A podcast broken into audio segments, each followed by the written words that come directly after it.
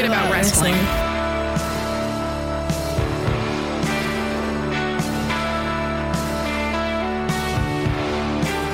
Ah, hey everybody, we're back and we have the first episode of the new year. We have a lot to talk about. First and foremost, Kevin Dunn leaving the WWE. Actually, I think he was fired. There's a big movement with contractors being no more. We have a new president. No, not that president. We have President Tanahashi. And we're going to talk about the Zigman showing up in TNA. We're going to do our matches of the week. And now that we've all finally seen the Iron Claw, I think it wouldn't be a wrestling podcast if we didn't give our, our, our thorough review on it. So that's what we're going to get into for this week. So, gents, if you're ready, let's talk some shop.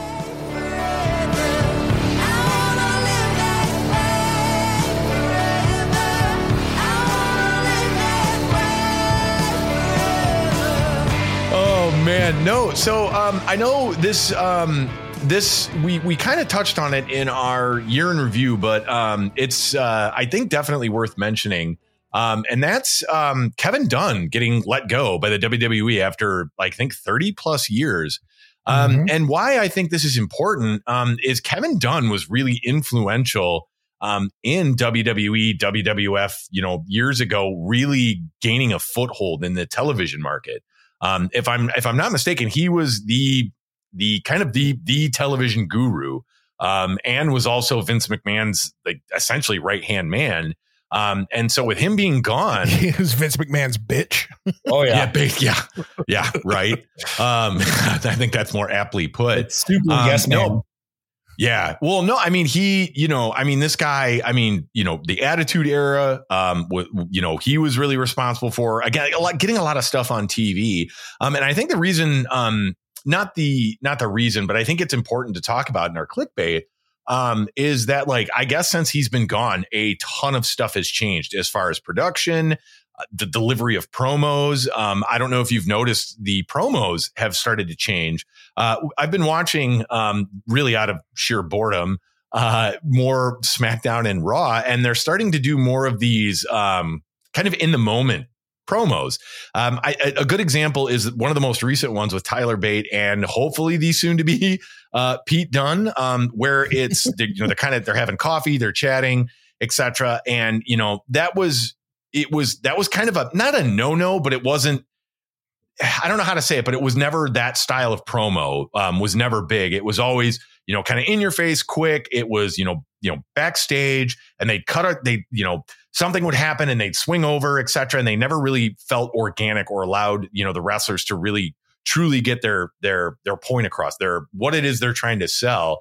Um, and uh, that's they that's a big noticeable change. I actually just read something too um, that uh, Triple H was working with. Um, oh my goodness, who was it? Somebody in NXT, kind of under Kevin Dunn's nose, to do more of those promos like that. So that's why there was kind of a change in promos with NXT. And now with Kevin Dunn being gone, a lot of people are like, "Oh, this gives us more, you know, creativity. Uh, you know, more. It, it feels more organic, etc." So not that that's the only reason to bring him up, but just the fact that I mean, a a another Vince McMahon troll has has has has gone the way. Um, and you know, I honestly think it's for the better. Um, Jim, I think um, you know, I'm gonna I'm you know, obviously uh, you know, gonna throw this to you. You've brought it up several times um, about how you know WWE's uh, you know production has changed, et cetera, and whatnot, and and just wanted to you know get your thoughts on why it is. I, I think kind of important that Kevin Dunn is gone, and that this is really a, uh, I think kind of a not a rebuild, but a a better fit for where WWE is wanting to go uh, right now. So you know, Jim would love to get your thoughts on you know kind of Kevin Dunn getting the axe. Yeah, fuck that guy. I would say that Kevin Dunn had he he he served a purpose, but that purpose expired 25 years ago. Um, and, and and in television, in media in general, you evolve or you die. And Kevin Dunn refused to evolve. They were still doing segment shows the same way they've been doing since the beginning, since the inception of Monday Night Raw. Kevin Dunn was very, very autocratic in how the things had to be done from a production perspective. Uh, his some call affinity, I call addiction to fast cuts. Uh, really kind of uh, exemplified the product for many, many years. The fact that you couldn't hold a shot, you know, as someone who teaches film and television, that is something I tell my students all the time is never underestimate the power of stillness. You know, the, the power that's held in a static shot. And Kevin Dunn was fucking allergic to just a simple static shot. You had to cut, cut, cut, cut, cut to the point where you can't know what's going on to me, one of the best kind of summaries, or, or, not necessarily summary, but examples of Kevin Dunn's production style affecting the product was when Randy Orton went through that phase of the punt, right? The first few times Randy Orton did the punt, right? He, it was Randy Orton old school doing a punt, right? Where he would glance the guy, right? Well, it was very, very clear very early on that that's fucking dangerous. Uh, that's going to lead to some problems if you watch when Randy Orton did the punt, right? He had that whole string there. He, he was knocking guys out, laying guys out, putting them on the shelf. Mm-hmm. If you watch most of those incidents, there's a cut right before Randy goes for the kick, right before he connects, and they cut angles. So then that way, because Randy Orton figured out if they cut angles at this moment, then when I go to do the punt, I can clearly miss him, but the camera angle will make it look like I made contact, will make it look like I went through him. Right. And so Randy Orton's entire storyline about, you know, putting people out of commission was really only possible because of Kevin Dunn's style of of production and of technique. And you're right, they have they've already been changing it. Tommaso Ciampa cutting a promo on his way to the ring on Raw, right? That no fucking way Kevin Dunn allows that to happen. He needs you standing mm-hmm. in front of a backdrop and you're talking into camera with an interviewer there. That doesn't happen under Kevin Dunn. So, uh, really important changes to come. I think we're going to see bigger and bigger changes moving forward because, again, he just he refused to evolve. He was still thinking it was 1998 and, you know, trust me, if I wear my clothes from 1998, everybody else points out to me it's not 1998. Somebody needs to point out to Kevin Dunn that shit doesn't fly anymore, right? You can't walk around in, in hammer pants and expect people to be okay with it. Well, you can't run promos like you did when it was Rock Austin. That just doesn't work in the modern era. No, and you made a good point. I mean, it it his his style, and, and I'll actually have to go back and watch. I don't think I ever really realized how crucial Kevin Dunn's, you know, shooting style, I guess, was was kind of beneficial to Randy Orton's, you know, the whole punting um, bit he was doing. Sorry, I just it makes me laugh. just punting, he just he just punted people. Um, no, but it worked in the '90s. The '90s was fast. It was crazy. You know, kind of more of that. I, I, I don't want to say smash mouth, but I mean just quick cuts, and it it worked. Honestly, thinking about the now thinking about it, the the raw opening was just like da, da, da, in your face, very fast, very you know. So it worked, and he just never got out of that uh, and, and, and whatnot. Um, Jim, I wanted to ask: Was he? I know obviously Vince had a um, you know a stranglehold on his product, but did mm-hmm. Kevin Dunn have anything to do with like how talky some of the Raws were? I mean, I don't know if you remember where it was like oh my god 15 minutes of talking before we actually even got to a match and whatnot. And i, I was that more of a kevin dunn production thing or was no, that just more of a was that a vince? Okay i wasn't sure if yeah, that was more of a kevin dunn thing. Yeah kevin dunn was the director of production right? So he was in charge of of how it was shot how it was uh, you know okay. cut how it was produced live. Um so you know the the television components are what you're going to blame kevin dunn for. The content stuff not i mean he admittedly uh, you can see in some of the great documentaries that have come out in the last couple of years last 20 years i should say um, you you'll see kevin dunn pop in there in the background. You can always tell who he is because he's a fucking weasel. Uh, he's got these absurd buck teeth and you know he just he looks like a rat. fuck. Uh, so but like you'll see him having involvement in meetings of giving creative input but his job title itself his actual responsibilities was was production. Uh, but because he was such an ass kisser to vince and because he had vince's ear i think he did get a lot more say uh, in creative ideas than anybody else would have in that position yeah, because I was going to say, and and Tom, obviously, want to get your thoughts on this as well. Um, you know, I think that's what he also became known as is was Vince's yes man, where it was like clearly this is a bad idea. Like I, I had, rem- I think, um, and again, this is this is all hearsay, allegedly, etc. Um, but the the Undertaker terrorist angle after the whole um, what was oh, it? Was man. it was it London? I think I I Yeah. God I don't want to. I thought it was the whole London terror. Yeah, oh yeah, right with the with the bus. Um, they decided to air something right after with uh, uh what was it? Muhammad Hassan. Muhammad Um, Hassan. and- Mhm. yeah, Yeah. where he brings out these mass terrorists and yada. They were running the whole angle, but I I had heard that Kevin Dunn, like a lot of people were like, not a good idea, and Kevin Dunn was like, no, you should do it. You know what I mean? He again was just that quintessential yes man Vince, and I, again allegedly because God, I I hope that's not true. Um, with how awful that segment was. Um, but I thought it was it was you know obviously Vince has the the end all say all at that point he did, but I had heard Kevin Dunn had also you know was very like oh no you should do it you know he was just con- that that that consummate yes man to Vince where it wasn't nah mm, uh, not a good idea leave it to the WWE and Vince McMahon, like years after like the the worst mass tragedy of the United States to to just like pull gimmicks on people and be like, you know, I think I think America's ready for terrorism. Like, no, no, you fucking morons, it's not. Like, we're not ready for that. Uh, well, did you guys know that uh, uh, Kevin Dunn is Pete's dad? Pete Dunne's dad. Did you guys know that? No, no, I had to no. make a dad joke, you No, no, guys. Come on. I was I've been waiting to make that joke while you're no, blathering away about great? production. Wouldn't it be great if he was one half of the '90s tag team? Well Dunn.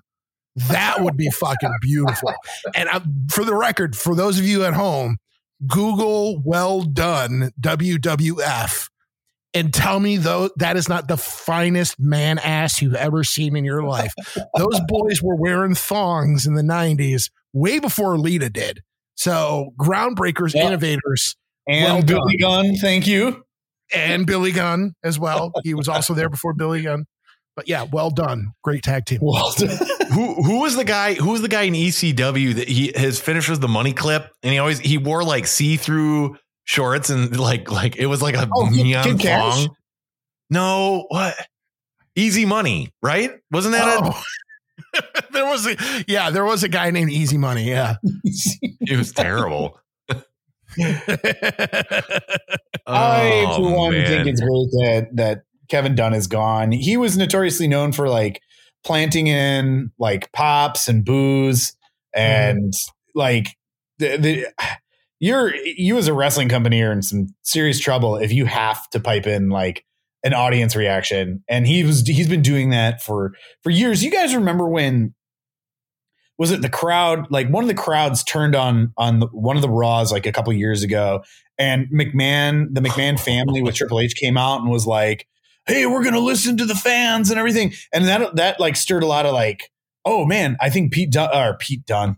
What the Kevin Dunn. my, my dad did that joke on me.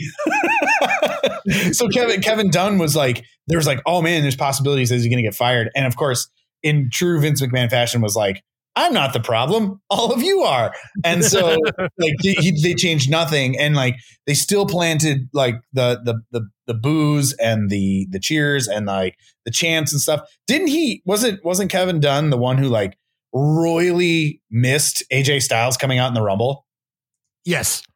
Yeah, Oh, that well, he fucked up the yeah, AJ Styles entrance because yeah he had the camera on Roman Reigns' face, right, Yeah. which was a good shot, but then not realizing that the Titantron came up with phenomenal. And so the crowd's popping, everybody knows what's going on in house, but when you're watching at home, you're like, what the fuck is happening? Yes. romans is just reading he's like phenomenal like What's a what's a pahanama?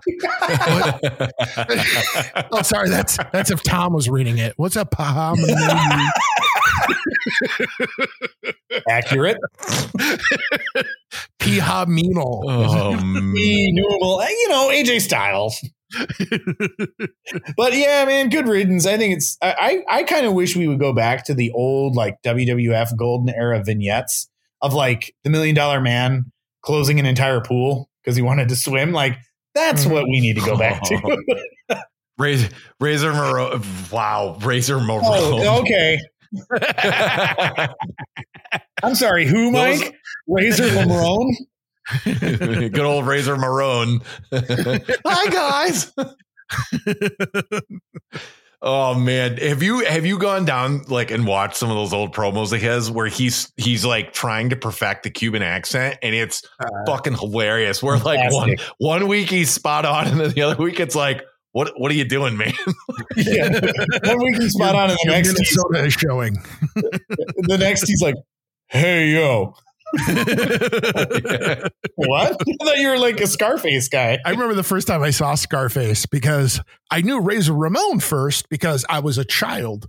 And then like later on I saw Scarface. I'm like, man, this guy's a lot like Razor Ramon. Did you Little did not you know, Brian De Palma was like a, a huge mark. right. Well, did you hear the? Have you guys ever heard Jim? I'm, you might have. Tom, eh, I don't know. Uh, have you not. ever? have you ever heard the the story about Scarface and Razor Ramon and like Vince McMahon? Have you ever heard about that?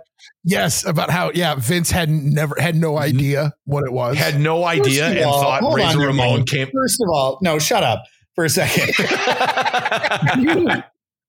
for for a second, I thought this was going to be like, hey, did you know some like deep cut Scott Hall bullshit AWA? And you were you legitimately thought I didn't know that Scott Hall pitched Scarface to Vince McMahon. I, Tom, I, you surprised We're me. We're not brothers anymore. All right, we don't we don't know what you don't know. We don't know what you don't know. Hey, yeah, I get, I, I, I get you, a lot but... wrong, but come on, man. just say, I just think that's hilarious. That's supposed to be like Magnum TA's partner or replacement. Like, that's what I'm, I'm. Oh no, I didn't know that. Yeah. Did you know Scott Hall left WWF to be to go to WCW to form the NWO? what? Mike, are you serious? Shut up. the next thing you're going to tell me Kevin Nash went over there. I'll see it when I believe it. Yeah. Tom, it happened over 30 you. years ago. Yeah. Uh, I don't know. I don't know. It's still real to all of us. So, oh my God. No, yeah, I mean, good riddance. Suck an egg. Yeah. Yeah. Yeah. No, good riddance. uh, and speaking of uh, good riddance, um, mm-hmm. it uh, and and you know, Jim, we're going to lean on uh, you again on this one because I know you had brought it up uh, several months ago when we actually talked, and it sounds like it's it's coming into fruition. Um, yeah, and that's essentially uh, with um, it, it, I'm paraphrasing at best here. Basically, the WWE is is from the sounds of it not going to be able to consider their employees contractors anymore, um, and they're actually going to have to treat them like full time employees. God forbid, and you know actually give them things like health insurance and all that fun stuff. But Jim, it, it just again, I'm I'm kind of in the dark in this one. Um, but you know, sh- please shed some light on it. So this this story is wonderful to me because it's an intersection of three of my absolute favorite things in the world to talk about, and that is professional wrestling, uh, labor protections uh, for workers in the United States, and U.S. government and politics. I love all three of those, and they all pile together here. So basically, here's a, there's going to be a little bit of a civics lesson to go along with this. So so so bear with me, right? So the United States Department of Labor ruled on January 10th that independent contractors have to be identified as employees of the company if they meet six new standards. Now, basically, these new standards roll back the the the judgment that was made by the last presidential administration. And it now makes it harder for a company to label an employee an independent contractor. So I'm going to read you the six criteria and you tell me if these sound familiar, right? Okay. Number one, can the worker negotiate their own pay, right? I think obviously the answer in professional wrestling would be yes. Right. Number two, yep. does the employer set the schedules and handle discipline of employees? Again, I think in professional wrestling, the answer is very clear. Yes. Number three, uh, are the is the employment exclusive to that company and or continuous, meaning it's not a one off, it's not project based, but it's an on running, ongoing employment. Again, answer yes. Number four, is the worker critical to the business's central mission? I don't know. Are professional wrestlers critical to the central mission of a professional wrestling company? My gut says yes. Number five, do these employees need special training? Again, let's think about this for a minute. Do professional wrestlers need to be trained? Let's fucking hope so. And the Not last criteria, not at all. Clearly, you Not just show up. I mean, Yeah. I've watched enough wrestling to know that they just pull guys out of the crowd. and the last criteria is does the worker have to make a sizable investment into their employability? Well, you consider that wrestlers tend to have their own gear. They are responsible for their own training. They're responsible for their own gym. They're responsible for their own workouts, et cetera, et cetera, et cetera. I think the answer is pretty clearly yes. By the new standards laid out by the United States Department of Labor, this means that effective March 11th of 2024, all professional wrestlers at WWE, AEW, TNA must be considered employees. Now, what does that mean other than a title shift? It means that as employees under the Fair Labor Standards Act or FLSA, the, the employer is required to give them certain things, including health insurance, which is one of the biggest problems that we've seen in professional wrestling over the last 40 years. It's required to give them retirement options, which again, never seen in terms of, of professional wrestling for all of these years. Has to give them overtime opportunities or pay them for overtime, I should say. Never seen in, in professional wrestling before. Basically, between now and March 11th, WWE and AEW and TNA need to figure out what the fuck they're going to invest in. Are they going to dramatically restructure how they look at human resources? Or are they going to hope and pray that Congress interferes? Now, rest assured, Congress is already working on this. There is already a significant movement in the House and the Senate to try and fight against this, try and and and, and pass a law uh, to prohibit these new standards from taking effect. Uh, but that's far from a done deal in a very, very, very split United States Congress. So it's very likely that come March, come WrestleMania season, Seth Rollins isn't going to be Seth Rollins, the independent contractor. Roman Reigns isn't going to be Roman Reigns, the independent contractor. They're going to have to be employees of WWE with health insurance, with retirement options, with other benefits that come with any other employee. If you work at fucking McDonald's, you are required to have these things, but you can put literally put your life and body on the line in a ring and you're not guaranteed these things. So I'm super fucking excited about this standard. I am so fucking happy that this is going to come to fruition uh, because I think it's incredibly long overdue. I mean, Jesus, in the 80s, Jesse Ventura was trying to start a wrestlers union for exactly this idea, for exactly these kinds of things. And here we are in 2024, and it looks like we're we're finally going to see it happen. So that was a lot. I, I realized that was a lot, but the, the the quick and the dirty is wrestlers are no longer independent contractors. They have to be treated as employees. Thank fucking Jesus. Yeah. Is- wow. Holy that- cow. I had no idea it was that monumental. I mean, this could change. I'm like just on, you know, when when any wrestling show does a pay-per-view, not a pay-per-view necessarily, but like a show on a holiday. Guess what? Got to pay them Holiday pay. overtime.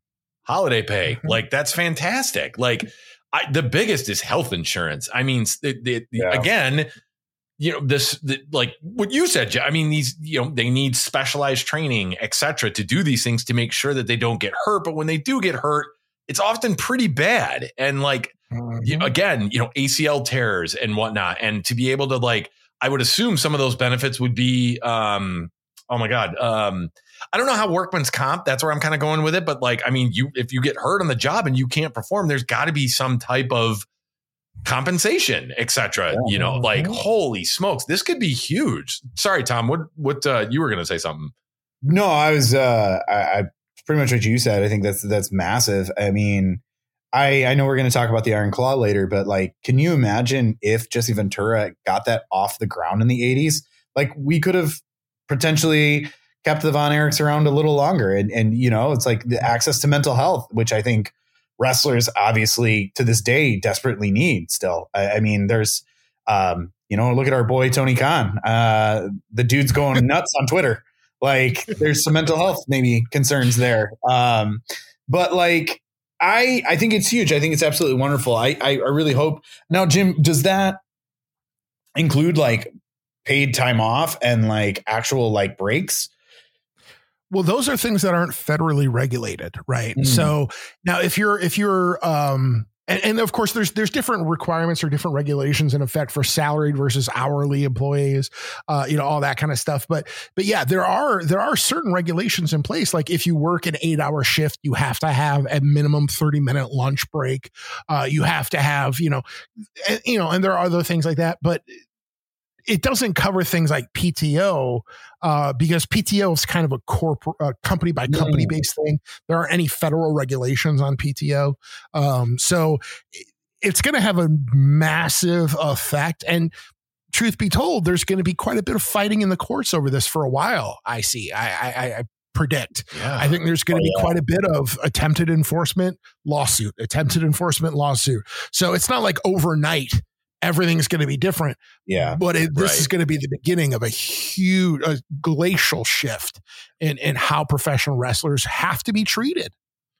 Well, in, in just recently didn't, didn't, uh, just recently didn't uh, like WWE folks get at least like two or three weeks off. And I think they taped the last like couple SmackDowns or something. I wonder if that was because like Triple H kind of saw the writing on the wall and was like, I mean, let's face facts as, as a multi-million you know dollar uh, company is or billion dollar company is WWE is I'm sure they're like well we don't really want to pay overtime and all this so hey guess what? You get your Christmases back.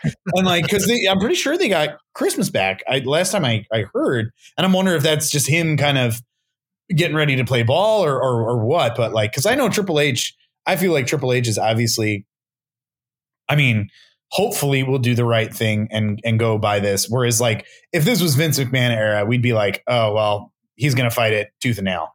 Well, remember, you know, the last presidential administration, one of the first hires that that president made was the head of the small business division. And that was a woman by the name of Linda McMahon. Linda, Linda McMahon. So you know, the, the, there's a reason Linda McMahon ran for Senate twice and failed. Uh, you know, I, I think the McMahons failed realized failed horribly. I think the McMahons yeah. realized they need to be, they need to lobby. They need to have a voice in Washington because there these these kinds of things. I mean, look, there's there's issues with with employee safety here. There's issues of of workers' rights. Uh, there's there's issues of of entertainment and censorship. It's kind of like I was, you know, when in the 1960s, the Motion Picture Association of America hired Jack Valenti to be their president because Jack Valenti came from DC and he knew if the motion picture industry didn't shape up internally, then the government was going to step in and force them to shape up. I think the WWE has kind of seen this same kind of a thing of like, we need to get involved here because there could be changes coming down the pipe that we won't have a say in and will directly and significantly affect us. Uh, so yeah, I, I, I, again, I don't think, you know, Triple H is the head of creative, but he's not the head of WWE. I think Nick right. Khan would fight this tooth and nail. I think Endeavor would fight this tooth and nail. Uh, you know, the the irony is is that you know as the as this rule change was being discussed, it was primarily about ride rideshare right? It's primarily about Uber drivers and Lyft drivers and DoorDash drivers and things like that, and how they serve as independent contractors, which means they have no rights, you know, in, in a lot of different ways. But for our purposes, nobody was talking about professional wrestlers as a part of this. But by God, you look at that list, it absolutely, absolutely applies to professional wrestlers. No, and I mean, I could see, I mean, even just with you know you Jim bringing up Endeavor, and I could see Dana White fighting this because that's that. Oh, for, it's almost the same kind of thing where it's mm-hmm. fighter pay is absolutely atrocious, and the billions that that company brings in and what they pay those guys is absurd and whatnot. Um, you know, it'll be eh, no, man, wow, this is I just my head is like kind of spinning with just all the things that I mean, like well, no, I mean, it's like I remember when I worked security and there was a there was a period in time where I was working like like 80 90 hours a week and I mean obviously that's absurd and against the law and I remember my company was doing things to be like oh if, if you take enough time off here or if you get a bit of a break it'll circumnavigate this and like I don't know how that's going to work with the WWE because I don't know if it's like, do you have to actively be working? But I mean, if you're promoting and doing this, you're essentially working for the company. You're working, You're- yeah. you know what I mean? And like, Mhm. like some of those TV days I've heard are, are like atrocious where it's like minimum like 12 hours a day. Like, you know, you're there sun up, sun down kind of thing. It's, it's, I mean, this could, this is huge. Well, and, and, and again, in, in other industries, like in the film industry, uh, if you're part of a, a, a trade union in the film industry, like let's say you're you're part of the the um the the the the grip union, right? You're you're part of you're a grip on a film set. If you get booked for a day, you're booked for 24 hours, right? You're you're booked for 12 to 12. And if some days you end up working 2 hours and some days you end up working 18 hours, and that's just life. But those are actual independent contractors, right? You don't work on a film for 17 years. You work on a film for 17 months, right? Those are actual independent contractors. So, you know, a professional wrestler, I, t- I'll, I'll be perfectly frank. I'll, I'll kind of, I'll, I'll tip my hand here. I'll, I'll, you know, let you guys know what's really going on. I think, bold prediction, I think by the end of this decade, there will be professional wrestlers in the trade unions, in the film and television trade unions. I think this is the first step towards that. Uh, I think Oh. this is now going to create an environment where once I've seen it a hundred times in terms of labor relations and labor rights, laborer rights. When when once you get that taste of oh wait, there are protections for me Yeah. oh wait i i'm not just fucking red meat for the for the dinosaurs out here i can actually have a voice and have a say and have my rights protected that snowballs so i you know it is my absolute dream that the professional wrestling industry unionizes by the end of this decade and i think they will No. It's a, it's a huge Do step we- for sure. do we do we have time because i what what is the what is the biggest why is there not a union why is there what's this gr- big fear about unionizing and getting health care and all of that just in the professional wrestling world like what is why was mcmahon so against it well mcmahon's against it because it would mean he'd have to play fair um if if you're dealing if you're negotiating with a okay one of the one of the as a former local president of a teachers union, I can give you some of the rah rahs here, right? You know, one of the things we say all the time in, in union organizing and union activity is united we bargain, divided we beg. And when you're when you're in a union, you can't, you know, you can't say, all right, uh, Roman Reigns, you only have to work three dates a year and you're going to get $38 million because I like you. But this guy over here, you know, Oh. but you know, Perry Saturn, you have to work 360 days a year and you're getting $12 an hour because fuck you. Right. It, it's you, the contract applies to everyone in the employee class. Uh, there's also grievance procedures that are put in place so that employees can defend themselves against management decisions. They can stand up for themselves. You have special rights as a union member you don't have as a non-union member. There again, there's the collective force behind it. So McMahon didn't want it because it meant he would have to be above board. And you know, you hear these stories from the the the 80s and 90s and even the fucking 2000s about McMahon just being shady as fuck in his business dealings with a lot of these individuals, promising one thing and delivering nothing. You know, yeah you can't do that when you're dealing with a unionized unionized workforce. Why the wrestlers don't unionize is the same reason why a lot of people don't unionize. Uh, fear and ignorance. Uh, to be perfectly blunt, they're afraid of retribution, which is where the ignorance comes in. It is a federal crime to punish someone for attempting to organize. It is your your God given right according to the United States government, to organize your workplace. And if they try to punish you for doing it, they have violated federal law. Right. So you workers are afraid to organize because they're afraid of retribution because they don't understand what unionization really is about. There's been this great gener I'm so going off on a fucking tangent right now. There's been this great No, generation. It's good. there's been this great generational shift with with with this new generation of understanding the plight of the worker and workers' rights, and and there's more support for unions amongst the younger generation than there has been in decades and decades and decades. But the guys who are in the workforce right now, the professional wrestlers in the locker room right now, are from the generation where where the unions were to blame right? They grew up, sure. they grew up with the post Reagan unions are the problem, not the solution. And if, in case I haven't said it enough in my lifetime, I need to say it a few more times. Fuck Ronald Reagan right up his dead ass. I yeah. would if there's one historical figure I could fucking fist fight, it would be Ronald Reagan. And give him to me at his prime too, man. Don't give me senile Ronnie. Give me young Ronnie. I'll fuck that bitch up. I don't care. But the, the generation that's in the locker room right now was raised in the culture of unions are the reason jobs went away. And uh, they fell for the propaganda of the Reagan oh. administration. Oh. And so there's this anti union kind of bias built in. That's why I think by 2030, you're going to see that shift because the younger generation is moving in, the older generation is moving out. There's going to be a shift in what how people view unions and the importance of unions and the importance of protecting workers' rights. Mm-hmm.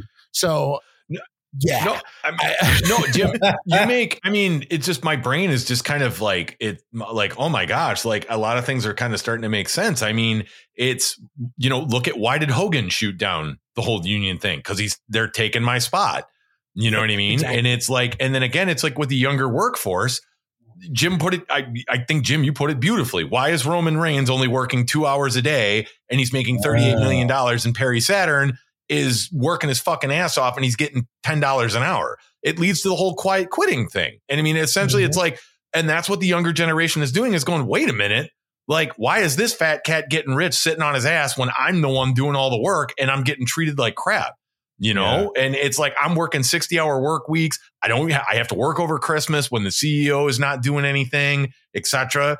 You know what I mean? And it's just, it's, holy smokes. I mean, this is this could be a monumental thing, but that's why I think Tom to go back to your question, why unions were again, Jim, I 100% agree with you. Ignorance and just fear, you know, because I think like Jesse Ventura went, "Wait a minute, we're all doing the same fucking thing as Hogan. In fact, we're helping him make more money and we're getting paid dick." You know, like why is he mm-hmm. the only one that gets to main event WrestleMania when we're I, am an announcer and I'm delegated to this, and I don't even get health insurance. I don't even get this. I don't even get that, etc. But yet, holy shit, we're all the red carpet because Hulk Hogan, you know, brings in all the eyes, etc. and whatnot. So, I mean, Jim, you you really put it beautifully, and I mean, I right there with you, man. Like it's this this is start of something huge what you guys just said was that the the younger working force just doesn't like to work is what you're getting at right? Yeah it, they they they drink they drink too many uh, yeah. starbucks drinks and eat yeah. too much avocado toast. oh, okay i got it yeah. And, just stop drinking starbucks and save some money. Nobody wants to work anymore. I wonder Fucking i wonder if that's if that's the also the old if it's what if if like you know cornette and dutch mantell and vince and all the old school guys i'm i'm wondering if the, the like they obviously it's money. It's obviously money. They don't want to like pay what they're due, and then they're going to use 100%. that like back like the old school mentality of like, well, nobody wants to work their way to the top anymore, and nobody wants to do this. And I can like now that you explained all that, that just like it, it it's so as Mike Mike says, my brain is spinning because it's like, holy shit, those guys were just this whole facade of like being the best and putting yourself over and all this stuff is is essentially like bullshit it's the myth it's the myth of of the the the boomers right? Yeah, the, like crazy. well if i just work hard enough i could pull myself up by my booster. Well, no motherfucker. Like you don't realize just how you you can't pull yourself up by bootstraps if you don't have fucking boots yeah. Right? You couldn't pull yeah. yourself up by your bootstraps to begin with, you know, but you really can't do it if you don't have any fucking boots on your feet. But that is, and, and it is, it, it's a generational thing. Look at who's in charge of professional wrestling. I think that's one of the reasons I was so excited about AEW, right? It's young. It's a yeah. different generation. And God, does Tony Khan have a totally different mindset as to how that business should operate as opposed to the people who were brought up in that post Reagan revolution kind of mentality. Uh, I, I, yeah, it is. It's it's it's the old guard refusing to go away and insisting that the younger generation, you know, just doesn't get it. Yeah, I always, I always tell. Sorry, Mike. I always tell everybody it, it always comes back to wrestling. Everything always comes back to wrestling. You know what I mean? Well, we're we might this might come up in our um you know in in lieu of our spotlight, but they highlighted it in the Iron Claw when Kerry Von Erich was like, "Wait a minute, why are why am I not getting paid and I'm bringing in all these butts?" And Fritz flat out told him essentially where it was like we needed to grow the product, so I paid you less to bring in more, etc. And I mean that was and they kind of glossed over that, but that is a that is absolute proof of why wrestlers should unionize, etc. Where it was like, look at how hard he worked for his dad and got essentially nothing you know, and it, it, he caught it by looking at, I don't know how true that is. We'll save that for when we get into the Von Erich movie, but yeah. that, that's a classic example right there, Tom, of the old guard of being, you Jesus know, Christ. oh, you know, well, if we bring in Rick, you know, if you do just your part to bring in Ric Flair, that'll give us more money. And therefore I can use that money to bring in bigger stars, the Andre the Giants, the, um, God, who That's are some crazy. of the other acts that came in through, you know, Harley Race, etc. and whatnot. So, Fritz was guilty of it too, man. It, it yeah, huge. Huge. Well, wow. I feel like we could talk about this at great length. I mean, Jim, you brought talking. you brought up. I mean, it is. It's and who knows? I'm I'm sure you know more to come. Um, you know, come March. Um, I think this is a really interesting topic for sure. Um, also interesting. Um, we have a a, a new president. Um, no, not yet. Not that president. Um, I am, of course, speaking of uh, New Japan Pro Wrestling. Um, Mr. Uh, Tanahashi is now the acting president of New Japan Pro Wrestling. Um, this, the ace. I, I, think the ace. Yes, the however he does his uh, yeah, weird like. it's like number. Ace. It's like a number one, but it's not. Like it's weird, but. those he, um, who can't see us, what we're doing, we're obviously mimicking the hand symbol of the ace of Tanahashi. Ace. Ace. He's the ace of professional wrestling. He's not the ace of himself, you weirdo. I never said he was the. What did I? You said you did. You went. He's the ace of, of Tanahashi. Yeah, Jim's laughing in the background. So clearly, I screwed something up. Damn it. He, he, he's the ace of himself. No, Tom. Um, and I, I, you know, you are probably, you know, uh, amongst our uh listeners, you're a big New Japan guy and also our new TNA guy. Uh, why? why? Why is this so big? Um, you know, speaking of, I mean, there's been a lot of changes in wrestling. Obviously, Vince McMahon is out. Um, I'm not even going to try and pronounce the name, or or if I could even remember who was the former president of New Japan Pro Wrestling. But why is this big? That Tanahashi has kind of stepped at this role, and he's now, you know, the acting president of New Japan Pro Wrestling. Well, let's wind the clock a little bit. Uh, it's no secret. Uh, New Japan, as of late, has not been uh, good.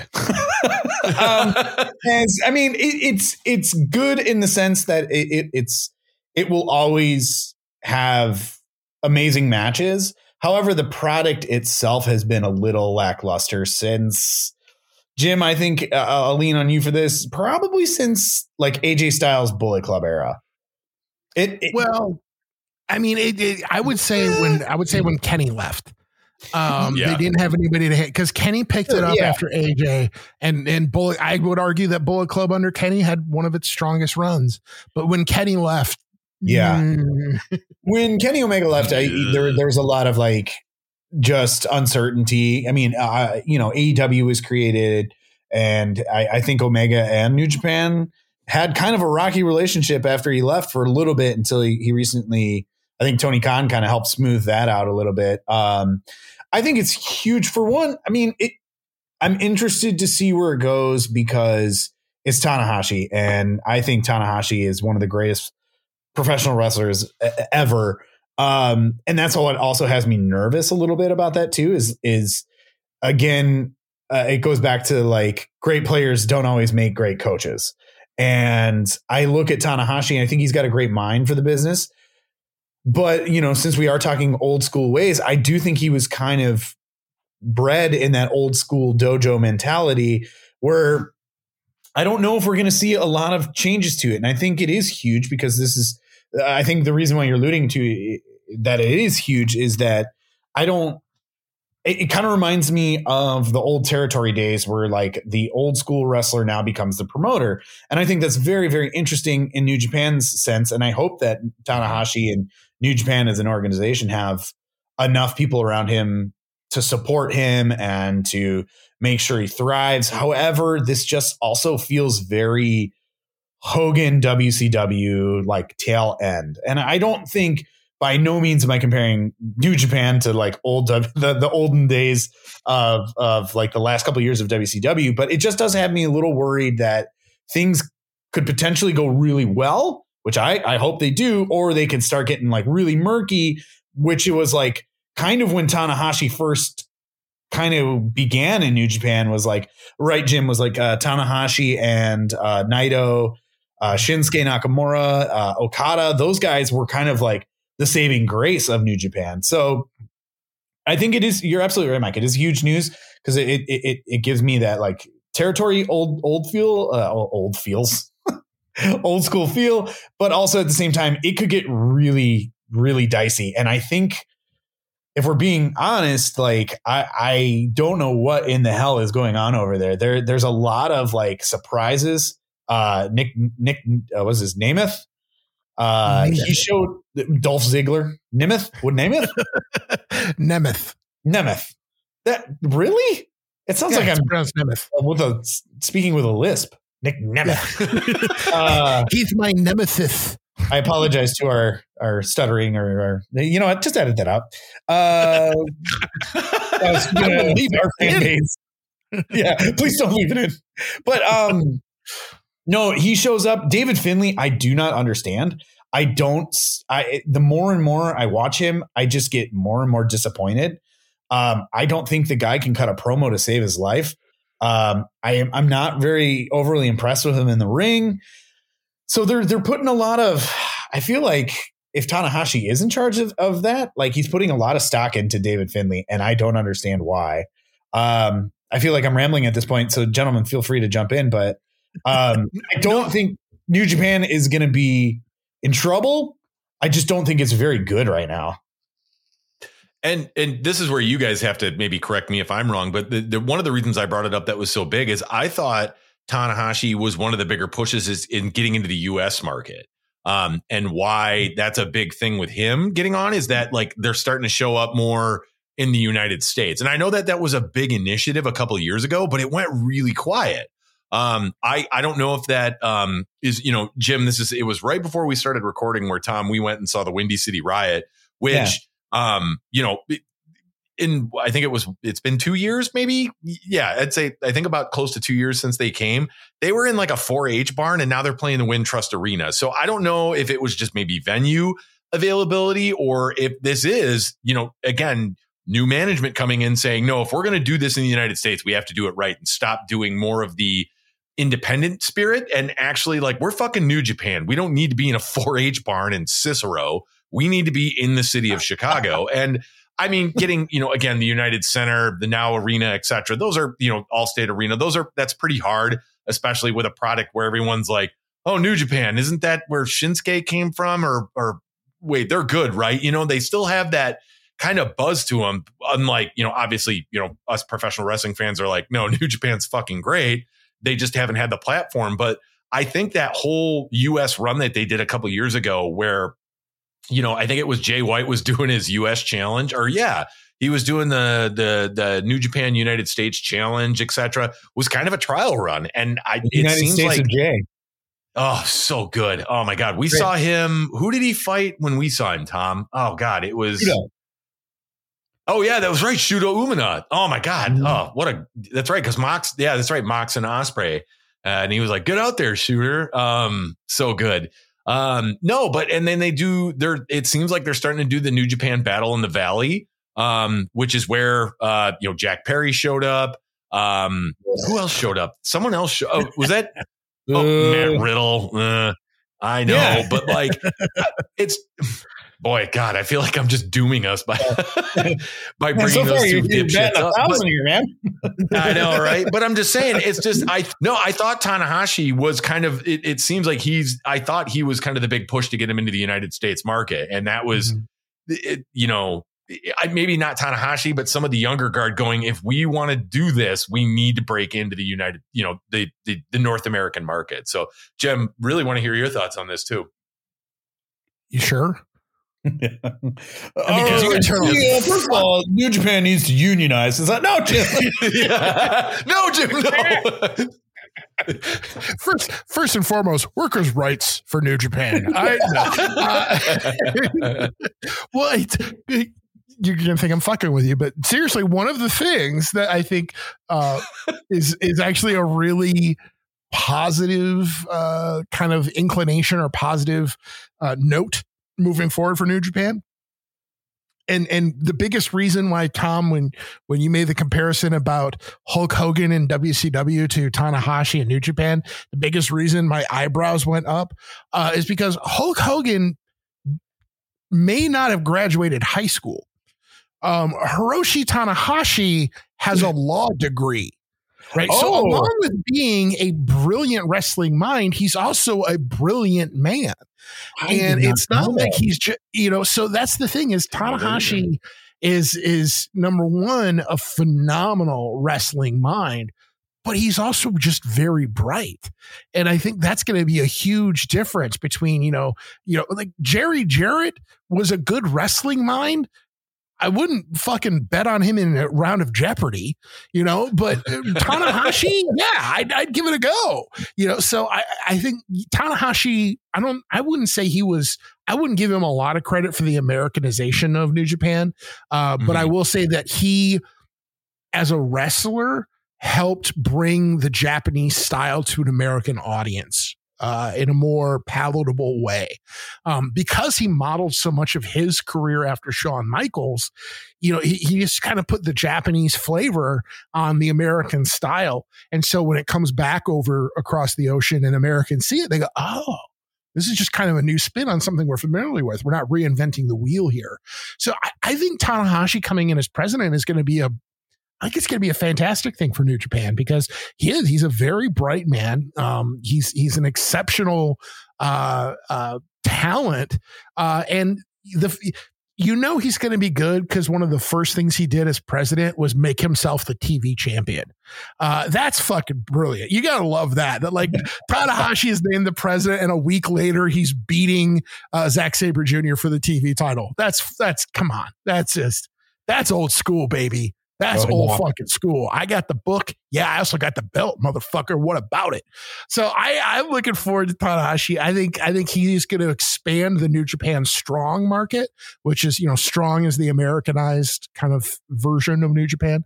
Uh, I think he's going to expand that. I think he understands the need there, and I think he understands the need to partner more with with the AEW vision and the TNA vision as well. Mm-hmm. You know, remember the new president of New Japan just wrestled Maxwell Jacob Friedman but a few months ago. There's already a relationship here. And I, I, think Tanahashi sees the value in growing New Japan through partnerships rather than growing New Japan through uh, further isolationism as they've done in the past.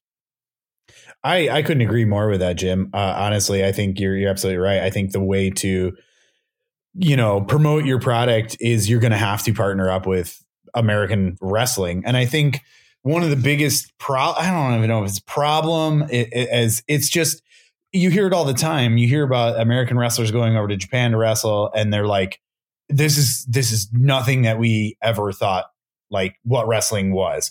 You know, because over here in the United States, it's a it's a carnival, it's a you know the, the old carny business and a spectacle and sports entertainment, and like it's legitimately a like serious art form over in Japan. And I think that that for some reason when it comes to the United States, it just gets uh, you know, it just gets murky and it just gets lost. And it's it's of course diehard professional wrestling fans are gonna love the New Japan product, but that's you know, we're such a small market that you know Tanahashi is going to obviously want to approach a broaden, you know, uh, a more general uh, audience, and I you guys are probably going to laugh or frown or kill me, uh, but like I think this is the closest we could ever see WWE and New Japan partnering to do like a Forbidden Door because I mean I I would love honestly I would love to see it happen.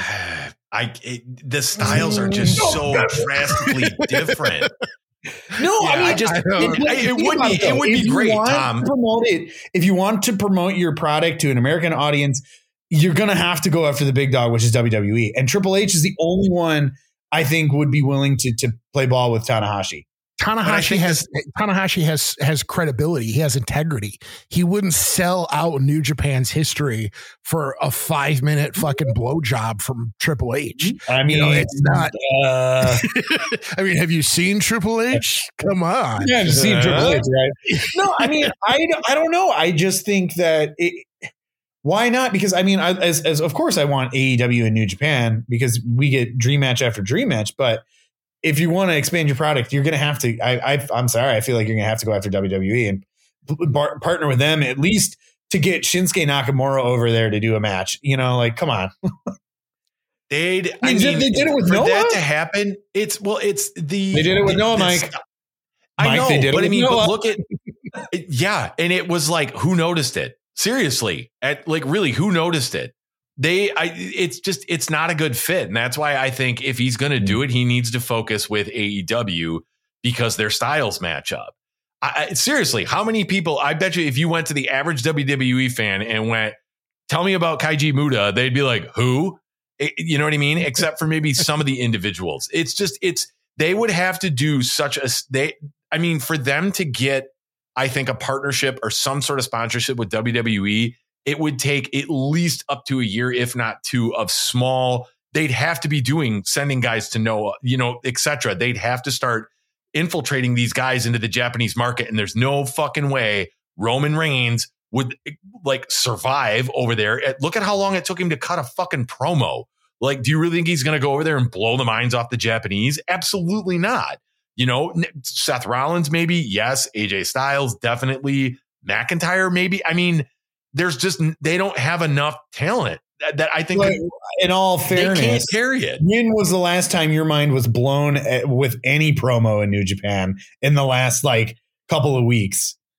Well, they, there haven't been a lot. I've Uh-huh. never known New Japan. Well, no, I've never, and Jim maybe could back me up on this. New Japan's not really known for their fucking promos. I haven't been like, guys, did you see that Hey. fucking Tanahashi promo? It's usually like, holy shit, did you see that 60 minute match that Tanahashi did with Naito, with AJ Styles? You know what I mean? Right? They- they no, I, I, don't think that the WWE can hang with them. TNA. Speaking of showing up, um, Mr. Dolph Ziggler, Mr. Nick Nemeth, uh, shows up in TNA. Um, and uh, I at first was really, I think, Tom, you kind of started changing my thinking about it, where I was at first like, why the fuck did he pick TNA? Um, you know, but it seems like TNA or impact to TNA, they're really going hard on this this rebrand. Um, they just released all new titles. Um, I don't know if that was a, a kind of a sign that they were going to go through a massive title change at Hard to Kill, um, because they did, and I think almost all, I think all but the tag titles, I think got changed. Correct? Right? Are, are you talking about like the design or changed hands?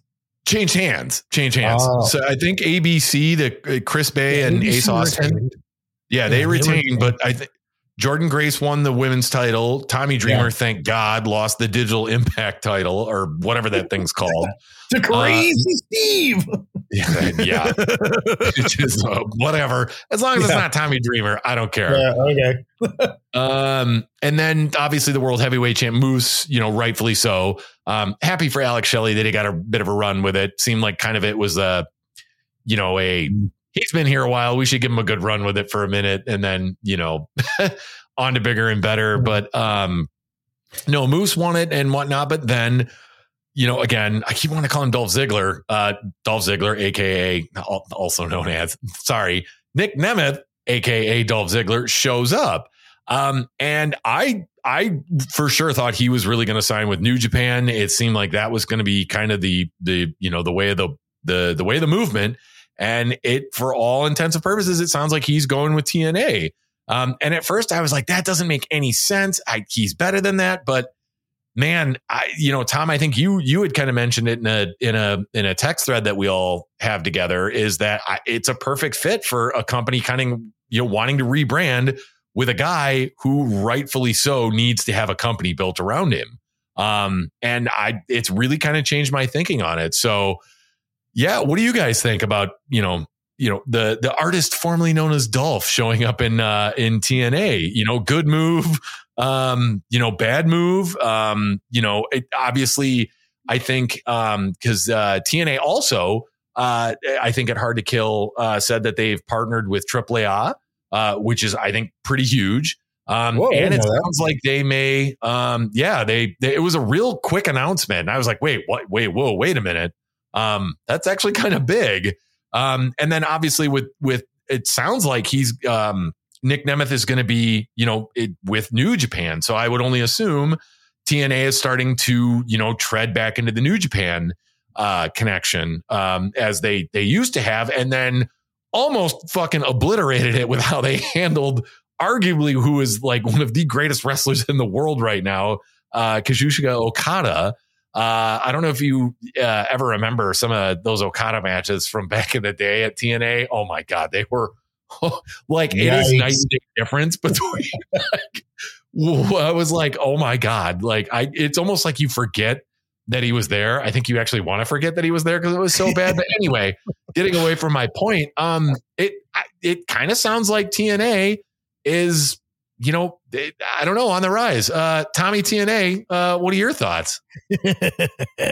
just, just, just play it and get it over with, Jim. TNA. But anyways, I guess being the new uh, TNA guy, um, I think it's it's it's uh, it's definitely crucial for them to be in real rebuild mode, and I think it's it's you know there, there was talks of uh, CM Punk potentially you know going to TNA when he before the WWE stuff happened, and um, I think if TNA wants to be, you know, uh, back in the game and actually be kind of a, a threat with AEW and and WWE, you're going to have to bring in people that you know uh, are going to be you're going to be excited about uh, showing up. So I, I think absolutely it, it, was it was a great idea for them to get um uh what was it formerly Dolph the artist known as formerly known as Dolph. Um, I I don't understand the whole Jordynne Grace thing. I, I thought keeping the belt on Trinity would have been a better idea. Um, just to keep the hype behind the whole like bloodline stuff. Um, but I mean, I love Jordynne Grace. I'm not, I'm not disappointed with that at all. I'm just kind of as in a booking sense, I'm just kind of curious how that played out. Um, I, I think Moose is super underrated as, as, as the top, as the top guy. Um, so no, I mean, I'm actually, and I can't believe I'm, I'm, going to say this, but Tommy TNA is kind of excited for. Oh no, absolutely not. I thought that one out before I said it.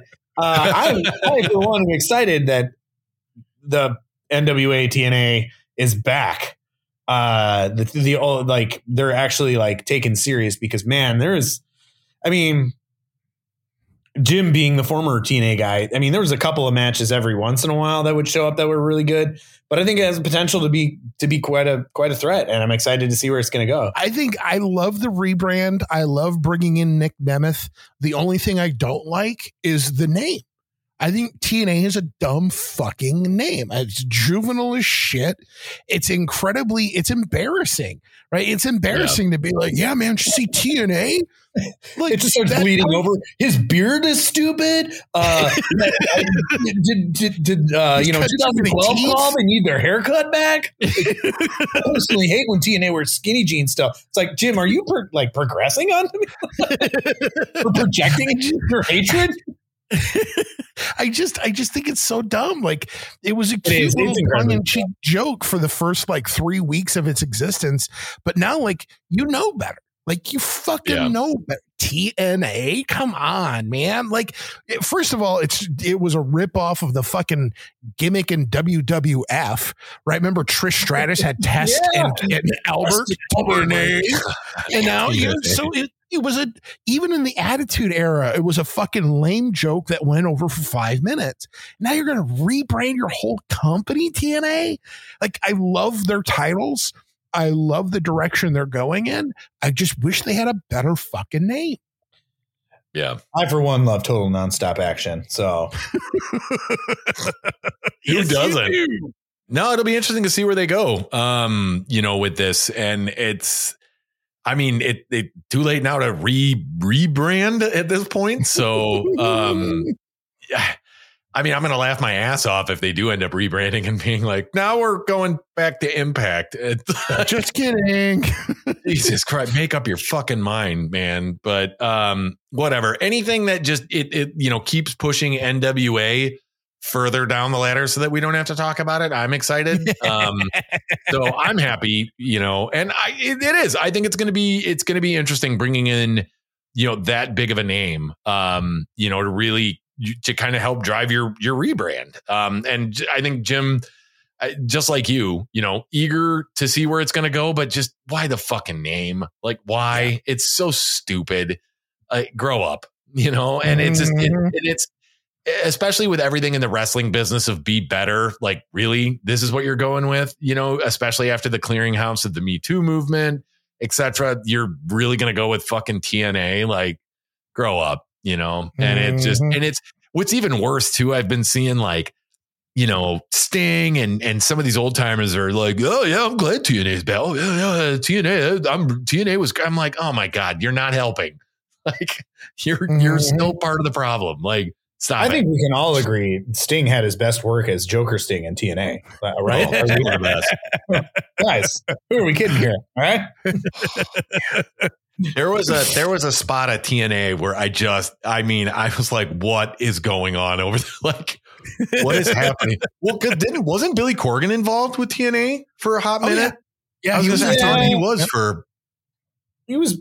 Wait, what? Yeah, yeah, he was. Yeah. Him and Dixie Carter, like that's why yep. I think why he left because him and Dixie Carter fucking couldn't get along. Yep. Dixie Carter's like this asshole. Pretty much. Do you guys remember? I remember uh, when I first heard about. Uh, well, it was what the originally original original was NWA TNA, right? Yep. Or just yes. N- NWA something, right? No, it was, it was NWA, TNA. TNA. Oh, was yep. it? Oh, okay. So like, remember yeah, the five dollar a week pay per views or whatever it was. This was like the heyday of try. It wasn't. It was like before YouTube you guys were like showing me video packages of of like oh amazing red AJ Styles, and that's how I first heard about him. And it was from you guys. Like I was like, boy, man, those days are long gone, very long gone. They're oh, they yeah. are dead. yeah, no, I I was I, I, saw something that they were they're kind of comparing this rebrand with Nick Nemeth potentially with um to kind of when Kurt Angle came in and tried to really help him give him some legitimacy and that wasn't a bad run. It, Kurt TNA was was not bad. He was fucking high on Percocets most yeah, of the time. I was gonna say perk perk angle. Yeah. when he was just like made of pure iron. And then when he when he stopped taking when he like stopped taking the pain, you're like, oh, oh somebody had a drug problem. Yeah, this is catching bit. up to you now. yeah, no, I mean, but that was it. It did. It helped bring some legitimacy, and I mean, some of the stuff with Samoa Joe and him was really good. So I'm I'm hoping they can mm-hmm. kind of turn that magic around. It's just it's that fucking name. It's just the name. Yeah, it is like stupid fucking name. Stupid fucking name.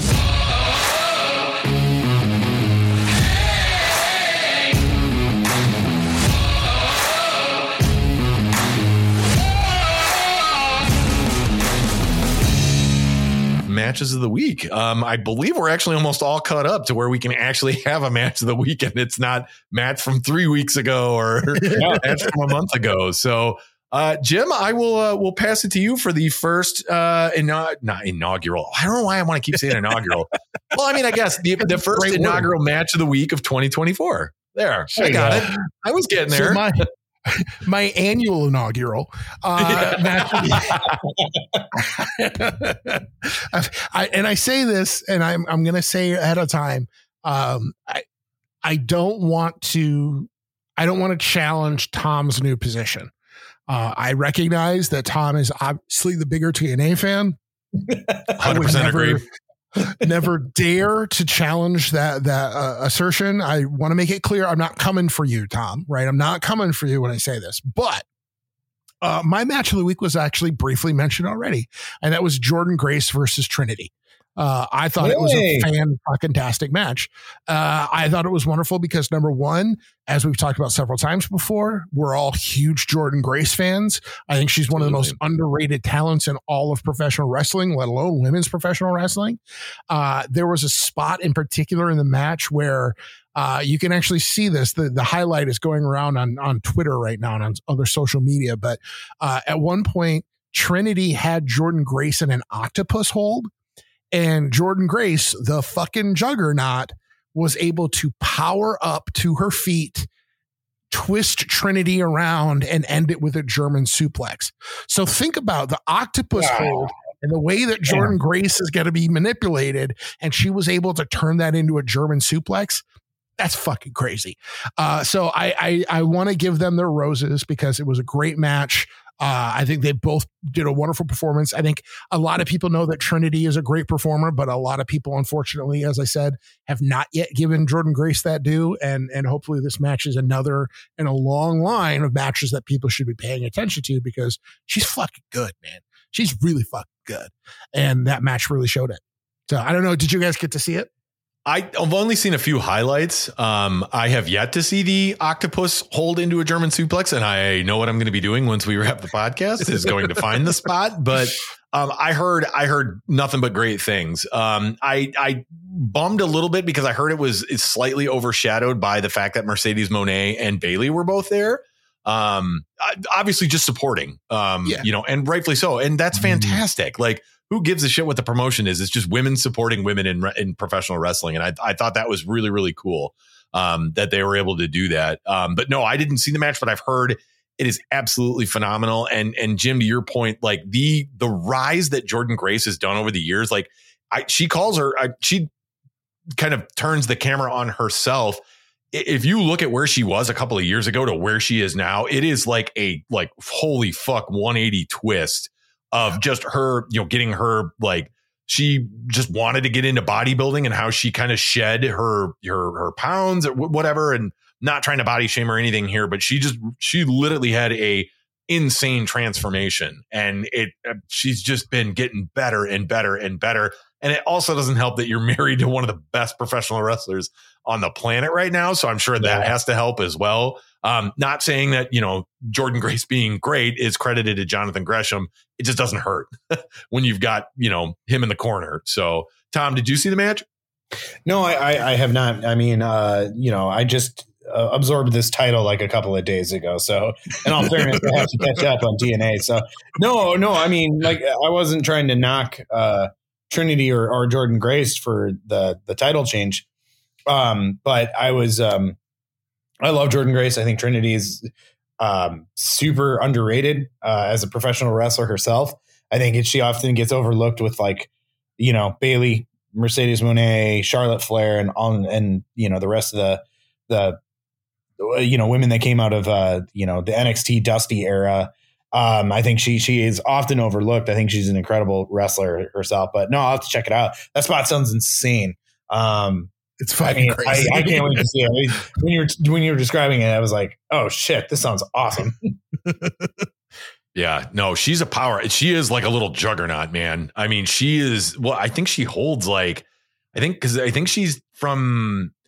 I, I, I know she lives in Georgia, but I think she's from Texas or something. So I don't know if it's it's Georgia. Texas, yeah. Is it okay? I don't know if she holds Texas records or Georgia records for like women's strength. Like actual legit powerlifting records and she wants to do more. And I mean, so it's she saying she's a juggernaut and strong is like that's for real, man. She's a she's a strong piece of iron, that woman. So yeah. mm-hmm. no, good for her. Good for her. Um, Tom, what was uh, what was your match of the week, man? I mean, it isn't actually current. I believe it was last week or well, either way. Uh, I'm really surprised none of you guys uh, or Jim, this wasn't yours. Uh, the Okada versus Ospreay for possibly the last time. Uh, I think that was just a, a wonderful, uh, just storytelling wrap up of of those two guys' history in New Japan. I think the promo packaging behind it was amazing, and of course, you've got two of the greatest wrestlers in the world currently duking it out. So I, I it was awesome, and the the I don't know if the I don't think I don't know if they showed it. Um, I know it's been floating around on like YouTube, but his like kind of farewell speech was was pretty cool. Um, I guess I didn't know Will Ospreay was autistic either, which is I think pretty awesome. That uh, you know, we're uh, because I work in the developmental dis- uh, disabled field. I work with a lot of people with autism, and I think that was really cool to um, you know promote yourself like that and to to to say that you know you are a professional wrestler and you're good at your job and you're also autistic, and I think that's fucking awesome. Um, but I mean, it's Okada and Ospreay. You know what you're getting. It's it's phenomenal storytelling and just a phenomenal watch. Um, highly recommend it. Speaking of a spot going around, um, I mean, you're going to get a you know a, a, a, highlight with Okada and Ospreay, but that, and I think they've done it before, but I and I can't remember it was a drop kick, but where Okada comes into the ropes and and Ospreay catches him into the sit out power bomb, like. Perfect timing though. Like that, maybe not as impressive as the Jordynne Grace. I'm not trying to take again, take anything away from Jordynne Grace, but that spot happened so fast. And for those two guys to land like that, you know, midair, a lot of trust, a lot of, and it was cool. I was like, oh shit. And I, I think they've done it before. I, I think Ospreay's done it before, but just it, what a great spot. And it just, I've seen that one making the rounds too, where it's just, man, what a cool spot. Did, um, I didn't see that one either. Did, um, I, what I assume Okada came out on top or, uh, uh yeah. No, I, the entrances were fucking brilliant. Uh, I, you know, I, first of all, I love that because I'm a huge Assassin's Creed fan myself. Yeah, so that's right. Yeah, so as soon as Will Ospreay came out, I'm like, oh, yeah, the Assassin's Creed inspired gear and the, mm-hmm. the, hidden blade. The fact that he had the move called the hidden blade, I immediately picked up. I was like, oh, that's a fucking Assassin's Creed. That's awesome. Uh, Okada had this cool jacket that changed colors under UV light. Uh, yeah, it was just, it was really Ooh. cool, really beautiful pageantry that they do at Wrestle Kingdom. Uh, but of course, it was a good match. It's Okada versus Ospreay. Yeah. I mean, yeah. those two you you put Ospreay against a fucking mop and you're going to have a great match. You put Okada against a mop, you're going to have an even better match. uh, so uh, you put them together, I think, yeah, uh, yeah. Obviously, it's going to be a great match, yeah. and fortunately, you know, uh, Ospreay going to AEW still has a working relationship with New Japan, so I'm sure we'll see more. I'm sure we'll get more interactions between the two, and thank God because it's just magic. Well, well. Isn't, isn't, there um, potential rumors that Okada's leaving? New Japan? There's been rumors. Yeah, there's been rumors that Okada might not renew his contract with New Japan. Um, I'd be real surprised because here's again, like a lot of people don't realize that Tanahashi's an attorney or has a has a law degree. I should say. I don't think he, he actually is a practicing attorney, but has a law degree. Uh, Okada is married to a woman who is a gigantic celebrity in Japan. Uh, mm-hmm. Okada's mm-hmm. wife is a huge public figure in Japan. And so for him to come to the US and he has a young child, for him to come to the US would kind of completely derail his wife's career or would leave him in the US and his wife in Japan. Yeah. I just I just don't think it's very likely that Okada leaves. I really don't. Well, it's interesting. So I don't know if you guys saw this that he recently uh, went to trademark um, he filed a trademark with the U.S. Patent Office for the Rainmaker, which also makes me just a little nervous that he hmm. could be flirting with the WWE because he's putting hmm. trademark, you know, like so he keeps the rights to his nickname and everything like that, and so they can't take it from him. And I, I saw that and was like, oh, ooh, I don't. Is that a bad sign? I don't. I don't like that. But no, to your point too, Jim. I just, yeah, I can't see him completely uprooting his life um, yeah. you know, when his wife's that big. Uh, she's like a, is she a film star, like TV star or something? Or is she like a pop singer? Is it? Yeah, I think it's TV, TV, right? Pop singer. Yeah, she's part of that whole J-pop kind of industry. Ah, uh, okay. Mike, what about you, man? What was your match of the week? Yeah, so mine actually was um it wasn't either of those. Uh and it was actually within a week. Um I just thought this was a really solid opening match. Um, and I can't believe I'm going to say this, but um, oh, no. I'm really liking the direction of where they're going with Hangman. But um, my match of the week was Hangman versus uh, Claudio from Dynamite um, hey, last Wednesday. Nice. I thought it was a great opening. Um, I I don't know what's going on with Hangman. I'm not necessarily a fan of the I'm going to look like Magnum TA. Um, Love it. Because I was like, why is he looking like Magnum TA? And I was like, that's I'm a big fan of that. I mean, it looks it. it. looks good. I just I uh, he's got a little bit more to to, to grow to fit in fucking Magnum's boots, in my opinion. But I I do like the direction. It seems like he's finally getting away from the Young Bucks. Um, it just kind of something feels different with him. Um, and I just I really thought that was a good match. I just two guys that know what they're doing. You've got great experience in Claudio. Um, you know, uh, you know, great experience in Hangman, who I, I think I'd say Claudio probably has the the upper hand in the experience, but I just it two guys that hit hard and can put on a damn good match. And I just I thought it was a really good match. It it, it I don't necessarily think it was a five star, but what a hell of a way to open up a, a dynamite man with those two guys. It it just it it's further progressing where they're going, you know, with Hangman. I hope it's not with um I don't want to necessarily see another swerve. Um I'd like to see him and Hangman. I think that they could have a good program together. I I think that they've kind of exhausted at, at this point. I think it's just too soon for them to have a trilogy. Um, you know, with Swerve, I I could see it a little bit more down the road. Um, I mean, they do so well together. Um, but I just don't. It's it, Swerve's already up on him two nothing, so I don't understand with him coming back and if he would win. So like, okay, you're one and two, so that means you're going to have to have another. You know what I mean? Like, it it smells of like, okay, we're going to have to have another trilogy, etc. Just let it sit for a while. Um, it's too soon and whatnot. And like I said, I think I I would like to. I would rather see Hangman and Joe. Um, but I love this new direction that they're doing. It just something feels different with Hangman, and it just it feels more believable that he could actually not that not that his title run was bad, but it definitely lacked something. And I feel the way he's going now, it it it could it's sparking a little bit of life into him to where I could actually be like I could get behind him as a champion as opposed to like uh, there's just something missing from his original run. I, I'm not getting it where I, I I'm kind of, I feel like I could really get behind this new kind of, uh, you know, I don't know, Magnum, Mag, Magnum Hangman. I was trying to figure out, I was like, how can I put those two together? But no, I don't know if you guys saw it. Love to hear your comments on it, but I thought it was a, a pretty fucking solid match and, and, definitely was better than what was on fucking Rampage and Collision this week. That's for sure. Cause I oof, I was really disappointed with those. But anyway, that's my pick, Hangman and uh, Claudio. No, I'm glad you. I'm glad you come around on Hanger. Uh, I know Tom especially was not a big Hangman fan at the beginning, but uh, I'm glad. I'm glad you guys are both kind of recognizing Hangman Page because he is. He's kid's fucking good. Kid's oh, really yeah. solid, uh, and he has a great move set, and he knows how to string them together uh, in a mm-hmm. compelling way uh, I, I thought, yeah, I thought that was a great opening match too. Um, I, I, think the the thing that was missing from Hangman's first title run was real glass. For the record, I think that's ultimately what would have put him over the top. But uh,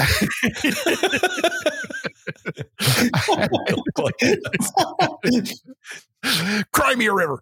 Uh, I I think yeah, I think it was a it was a great opening match, and and that's you know that's been kind of a calling card of Dynamite is they tend to put out a banger first match, and they almost have two main events. They bookend their show with main events, yeah. uh, and and that's been kind of their their production style, and uh, I, yeah, no different this week. No, I, I, it was, uh, yeah, the, the, the, speaking of spots, I don't know. I, Jim, I'm assuming you saw it. Tom, I don't, I don't know if you did.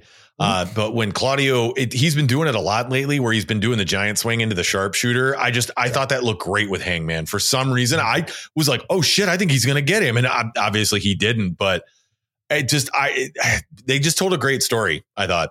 So I think, uh, I, yeah, I definitely think, uh, uh Page has come a long way for, for myself. Like, I think he's gotten like phenomenally better on the mic. Um, I think he's, I think you're absolutely right, Mike. I think he is, and I don't know if it's like intentional or whatever, but I think I'm glad he's distancing himself from like all the Young Buck storyline and, and Kenny Omega because that, that played out. And I mean, it, you know, it, it was, it got stale after a while when, you know, we all know that like Page and Omega were going to feud, and then he he's going to come back and help them out, and they're all going to be buddies again. Um, and I, I, think it's it's if you want to make if you really want to push Hangman to the top, like you just that, you just do it. Um, you just have him as this roughneck kind of ass kicking dude, and yeah, I think he's great. Like, like Jim said, his move sets are clean. They're they're just he's fun. He's he's fun to watch. Uh, you know, and I, I can't believe I'm, I'm saying it, but I, I enjoy anytime he's on. You know, any, anytime he's got a match, anytime he's wrestling with somebody, you know you're going to get a good match. And so, um, yeah, my great pick. I think, and same with Claudio.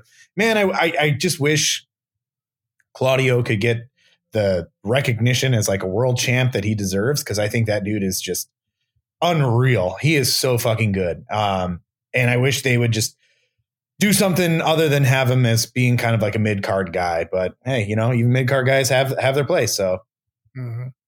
I could see him. I I was. I mean, maybe not in this iteration of it because I'm assuming they're probably going to do it again, just given that it seemed that what I'm talking about is the Continental Classic, where it seems a lot like it's like you know kind of their version of the G1. Um, I could see him definitely as a Continental champ.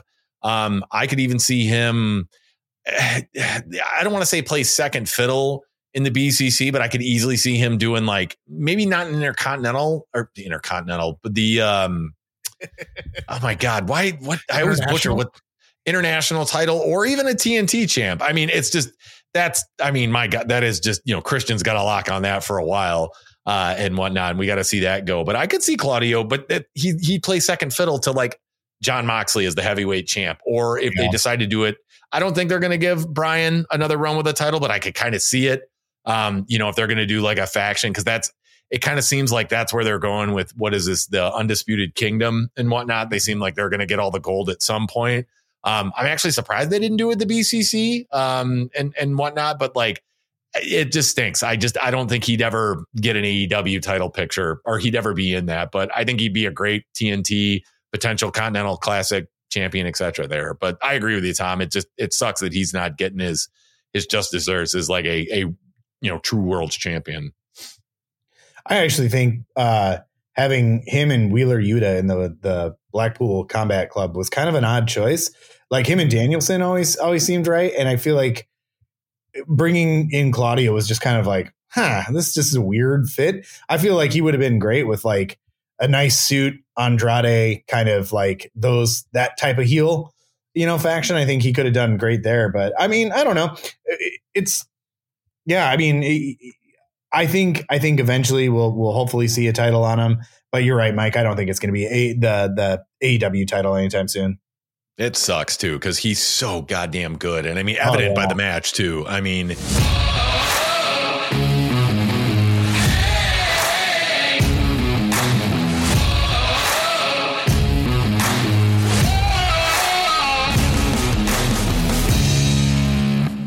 We're doing something just a little bit different here. Um, you know, we'll we'll definitely get back to the spotlights this year. Um, we've had a lot of fun covering them, and um, you know, I especially want to get back to you know some of the more surprise ones. Uh, you know that we've we we did last year.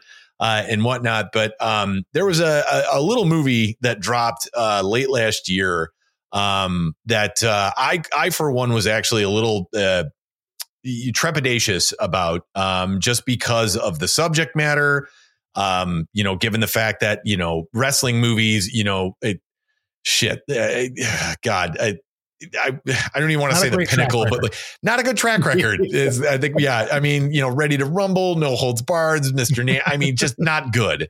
Um, you know, and, and, and definitely took a turn for the better with the wrestler, um, with Darren Aronofsky's film. Um, probably one of the most heart wrenching uh, movies I think I've ever seen, um, but really kind of took a different spin on you know the, you know telling not necessarily telling the story of wrestling but presenting wrestling in a different light. Um, and it was that movie was fantastic. And um, if you've been sleeping under a rock um, because this movie actually has the movie that i'm talking about that dropped late last year. Uh, if you've been sleeping under a rock, has actually gotten a lot of buzz. Um, and all three of us finally got to see it. Um, unfortunately, we weren't able to see it together for various reasons, which uh, quite honestly kind of bummed me out. I was really hoping to see it with you guys. Um, and I'm sure one day, you know, we'll all sit and watch it and and weep together. Um, because I I, I would only I only have to assume all of us cried immensely oh uh, oh towards God, the end yeah. of this movie uh, and whatnot. But what I'm talking about is the Iron Claw, um, and more specifically, really the a telling of the Von Erich story. Um, quite quite possibly one of the most tragic stories.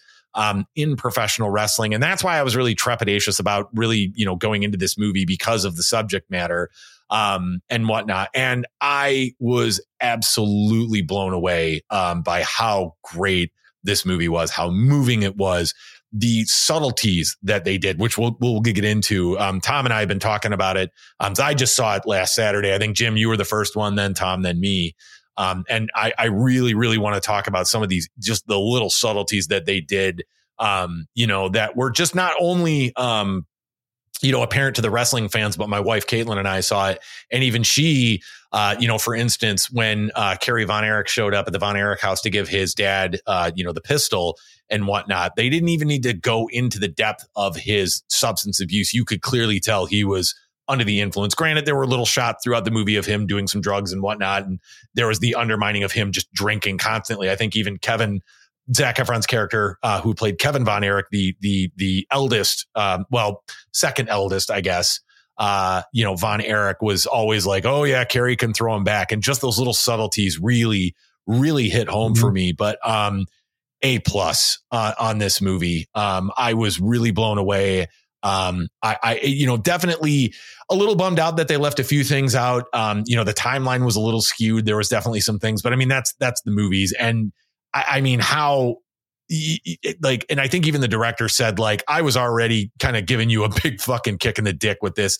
You know, um, I couldn't give you any more because you'd probably just leave the theater in a, you know, a, a, just an absolute mess. And what I'm talking about um, is they left out one of the brothers, um, uh, Chris Von Erich, but mm-hmm. I think they combined him. I don't know. I was one of the things I wanted to ask you guys, you know, kind of combining Mike and Chris. Um, it seemed like a little bit, but I, really want to get into this with you guys um, because I absolutely love this movie um, and what a performance by everybody involved. Um, you know, particularly Zac Efron, who's always been kind of you know Mister Mister Pretty Boy, Mister Abs, and whatnot. And that was another thing that I thought you know going into this when he was you know cast as Kevin, um, you know, I'm like, great, it's another spotlight for, you know, Zac Efron to look way better than me um, and make me insanely jealous. But he he was great. I mean, he was absolutely fantastic in this movie. So, um, you know, I, I, let's go around the horn really quick. You know what we thought of it, and then really want to get into you know, you know, some of the more, like I said, intricacies of the movie, and you know what really made the movie so special for us. Um, you know, um,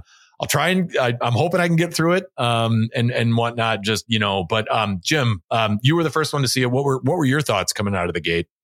Uh, well, a couple on a couple of notes um, before I dive in. Number one, earlier in this this show, I talked about how uh, I, I I nerded out about the independent contractor thing because it was three of my favorite things to talk about. Uh, well, this is my fourth favorite thing to talk about, and that is film. I, I love talking film, so I, I was super excited. Uh, the other thing I wanted to point out right up front is the elephant in the room and that is that was the worst fucking Ric Flair I've ever seen in my entire oh, life. Oh boy! Oh my goodness! Yes, it was. It was infuriating. Uh, it was really like it, it sucks because it happens at a point in the film where it's like really actually very tense, and there's a lot of build. And if you're a wrestling fan, that completely takes you out of the moment. Uh, seeing that yeah. guy play Ric Flair just completely lost. I was like, what the fuck. Now, if you're not a wrestling fan, if you were just going to the movies to watch this movie, you wouldn't notice and it, yeah. it's, it's fine. But if you're a wrestling fan, worst fucking Ric Flair ever. Uh, the other thing I'll say is about my experience of going to see this in the theater.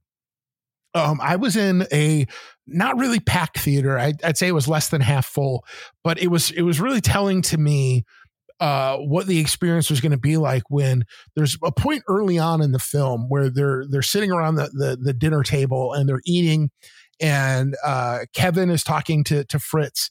Uh, and Fritz says, you know, like, oh well, everybody knows that you know Kerry's my favorite, and then Kevin, mm-hmm. uh, you know, and then and then David, and then Michael.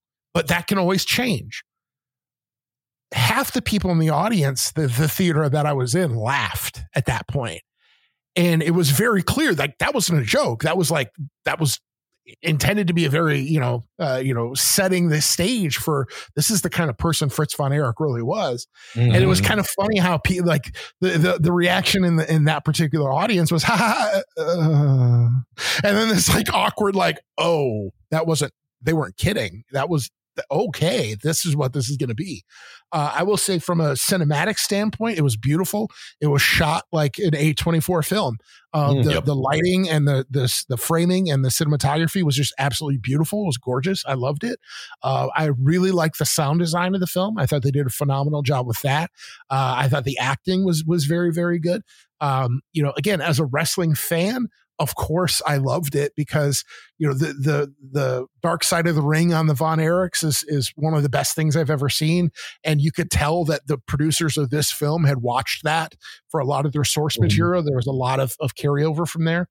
Uh, I, I will say that as as um, just a human being, I loved the fact that it was a story about generational trauma. Uh, it was a story about breaking that cycle, and you know, I, we we've talked about before. You know, you tell people you're a wrestling fan, and you kind of get weird reactions. And I think Iron Claw is a great movie for non wrestling fans to appreciate wrestling. Uh, it shows you the the business side. It shows you the behind the scenes. I love the fact that there's a Bruiser Brody moment in there. Uh, that was really touching to me. That was like, oh fuck, uh, you know, that was that mm-hmm. really kind of touched me a bit. Um, it's just a great, it's a phenomenal story that has a connection for I think most people, whether you're a wrestling fan or not. Uh, and, and the fact that it does kind of show you the realities of wrestling was just even better for me. Uh, but even non wrestling fans, I think, could get a lot out of the film because it does. It touches on a very human note, uh, and and I will say, you know, yeah, Zac Efron did a great job. If anything, I'd say Zac Efron was a little too bulked up. Kevin Von Erich isn't bit. exactly a big guy, but Zac Efron was fucking yoked. yeah.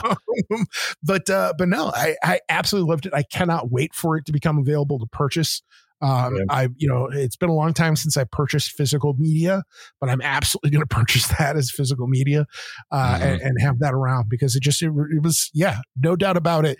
Bawled like a little bitch. Uh, I cried like a fucking baby. Oof. Oh my uh, gosh. I was the last one out of that theater because I needed to compose myself for a while. Uh, and uh, yeah, it was, it, can't wait to watch it again and, and can't wait to, to cry again honestly. Yeah, no, I told Kate the same thing. I was holding my wife's hand because I'll get into this here in a minute. Um, you know, but I I knew the shoe was going to drop at some point, and I was like, I'm making it through. I'm making it through. And then that last ten minutes of the movie, it was just like, mm. and waterworks, and like Caitlin was like rubbing my hand, and I it just it was again from I mean the the aspect of of wrestling, the human element, you know, the, touching on the human emotion, the generational trauma, etc. I mean, it was just it all hit home right at that end. And oh man, same with you, Jim. I I had to kind of sit for a minute, and then I cried even more out in the car.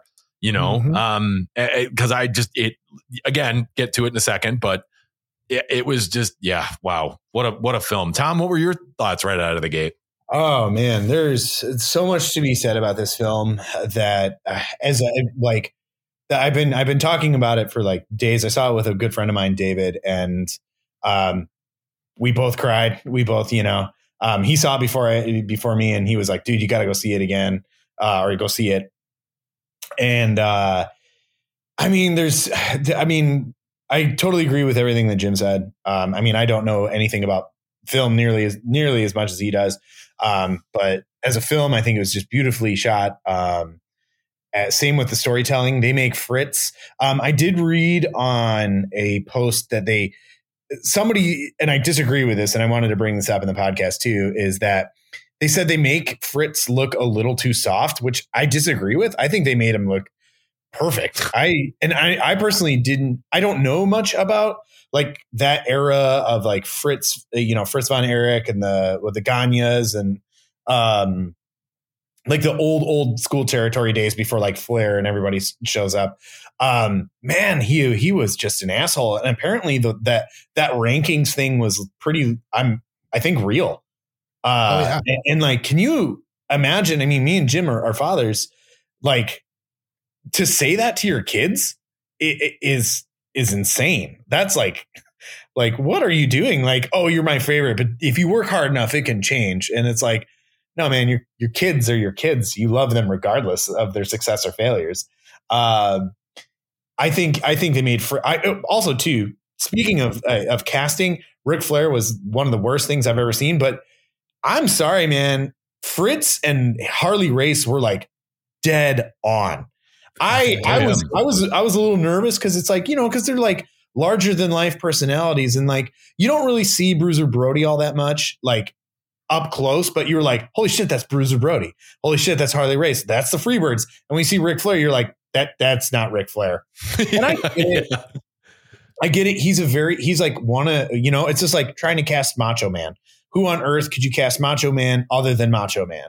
And it's like Yeah. that that part I think would I think Ric Flair would have been I think a lot of people would have been just disappointed with anybody at that point. But man, they really blew it though. I mean, I remember I leaned over to my my friend David, who who knows a little bit about professional wrestling. He he definitely appreciates the craft of it. And I was like, that is the worst fucking Ric Flair I've ever seen. And he just started laughing. Um, and I think one one of the main I'm such a sucker for brother movies. Um, I, I do I do a podcast with my brother. My brother is my best friend. Um, I'm also like my close friends, Jim and Dave. I consider like brother like figures, and there's something so just like beautiful and and unexplainable. And Jim, I mean, I'm sorry, I didn't mean to exclude your actual brothers too. Jim is a brother, and like there's just a bond between your brothers that is just hard to explain. And I always tell people if you ever want to see a movie that explains brotherhood, is definitely the Iron Claw and Hell or High Water, and that whole just any I'll do anything for you. I think one of my favorite scenes in there, and it was like that was the, beginning of me like choking up. Was it reminded of me dicking around with you guys when I was a kid, and I and that whole like. Oh, you know, uh, I, I want a cheeseburger. I'm hungry for a cheeseburger. And Kevin's like, "There's food in the fridge, and then or food in the, the cooler." And he's like, "You know, Kerry would have gotten a cheeseburger with me." And he's like, "Come on, little brother, I'll go get you a cheeseburger." And then all of them are eating cheeseburgers. Like Yeah. even though Zac Efron's character Kevin didn't want to, and I think there's just like there's that sim- simple beauty of brotherhood of just like you razz each other, but you'll do anything for you know you'll do anything for the yeah, that person. Um, it was just a, I, I think ultimately to, to wrap it up, what made me like I think cry the most is that this is real. This was real life, and like knowing yes we do know the the the you know we know the pomp and circumstance which is uh, i don't know if i even said that right but we know that the spectacle of professional wrestling and there is a very ugly side to it. And i think the wrestler touched on it because and we were all like oh this is a little bit of jake the snake but this is also like wwe like this was a tragedy. Like these these were brothers who felt that they absolutely had no way out except for to kill themselves. And there's there's just something that was just very human about the movie that that's why I was just like like I think I was crying the most was like I can't even imagine how Kevin feels. Like not only living through that but seeing that movie and having to go through that again and being like that that end scene. I mean I, we can talk about it now. I used to be a brother. That just broke me and I was just like holy shit I think that sums up the entire movie perfectly. I used to be a brother and now I don't have any brothers to share that with. And it's just like Ugh. I it just I mean I could cry thinking about it right now. but Yeah. like there's there's just the human side of it was absolutely beautiful and I'm so glad that they did that and that was like yes, professional wrestling, the glitz, the glam, the the the, the physicality and the the bodybuilding, all of that you take that all away and they're still humans and they're they have very humanistic problems and it showed through the whole movie. I mean it kind of paints fritz as like hey man you you kind of killed four of your boys. Or for how Oh, hard 100%. that, you know a lot of people said that that he's really ultimately you know not obviously he didn't pull the trigger or you know whatever but he he kind of is responsible for them dying you know because he pushed them so fucking hard real real quick before we jump to you, I wanted to include this. So I don't know if you guys know this, but I was reading um, this book uh, that I was talking about before we we um, hopped on. It was a story about Fritz being approached by um, a man who was for uh, he he was in Auschwitz. And this is when, you know, if you guys know, the, our audience knows, obviously back in the day, you protect kayfabe at all costs and he was you know fritz von erich when he first started was like portraying this nazi like character. Um i don't even see i think he was just portraying a nazi. Was just And- yeah. And, and uh, a jewish man came behind uh came came and found him when he was like after the show and was like hey man uh i want to let you know something that like what you're doing is very offensive. And of course he was like in character and he was like absolutely not you know like "Er, i'm the bad guy and he was like no man and he pulled up his sleeve and showed him the tattoo from auschwitz and he was like I lost my family in, you know, Auschwitz and they were killed by Nazis. And like Fritz von Erich was like, oh man, he broke character. And he was like, I'm really sorry. And he was like, I just hope one day this never happens to you. And if that's not like, you know, Yikes. foreshadow, I don't know what is. And I, I read that and I was like, holy shit, I got to bring this up in the podcast. Like, that's crazy that like he was so dedicated that. to the craft that even even that he was just like not willing to like stop portraying this person that was just pure evil, you know? And like, man, Fritz, Fritz was, man, that guy was a, a beast of a person.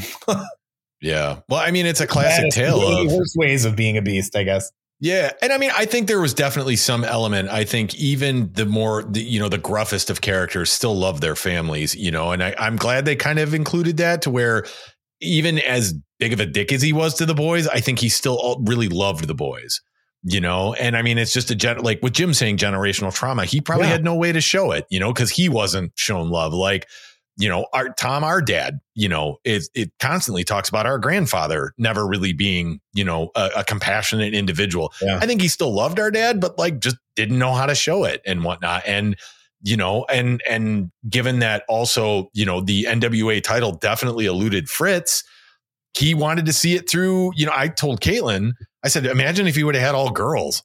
Like, I mean, yeah. you know what I mean? Like, what, what yeah. would he have done? You know, his goal was to bring that fucking NWA title into the Von Erich family for him, essentially, and he just did it vicariously through his boys, um, and and and whatnot. And you know, I wanted to, I think, you know, just to, sorry, I know we're kind of sharp left turn here, you know, but Tom, you kind of brought it up, and I think what really got me um, you know, again, was the, the the three of us have known each other for so long, and the closest I've ever had to having an older brother is Jim. Um, you know, and even Caitlin brought it up, like the them sneaking, you know, Michael out to go play his gig. Yeah, like that that's what great. brothers do. That's what siblings do. Caitlin even said she's like, I remember my brothers and sisters doing that stuff. You know, there's uh, there's just that tight knit group around siblings, you know, and brothers. I, am with you, Tom. You know, because I know, you know, I, it, I, I, I can't explain, you know, uh, the brotherhood. It, I don't know how to explain it.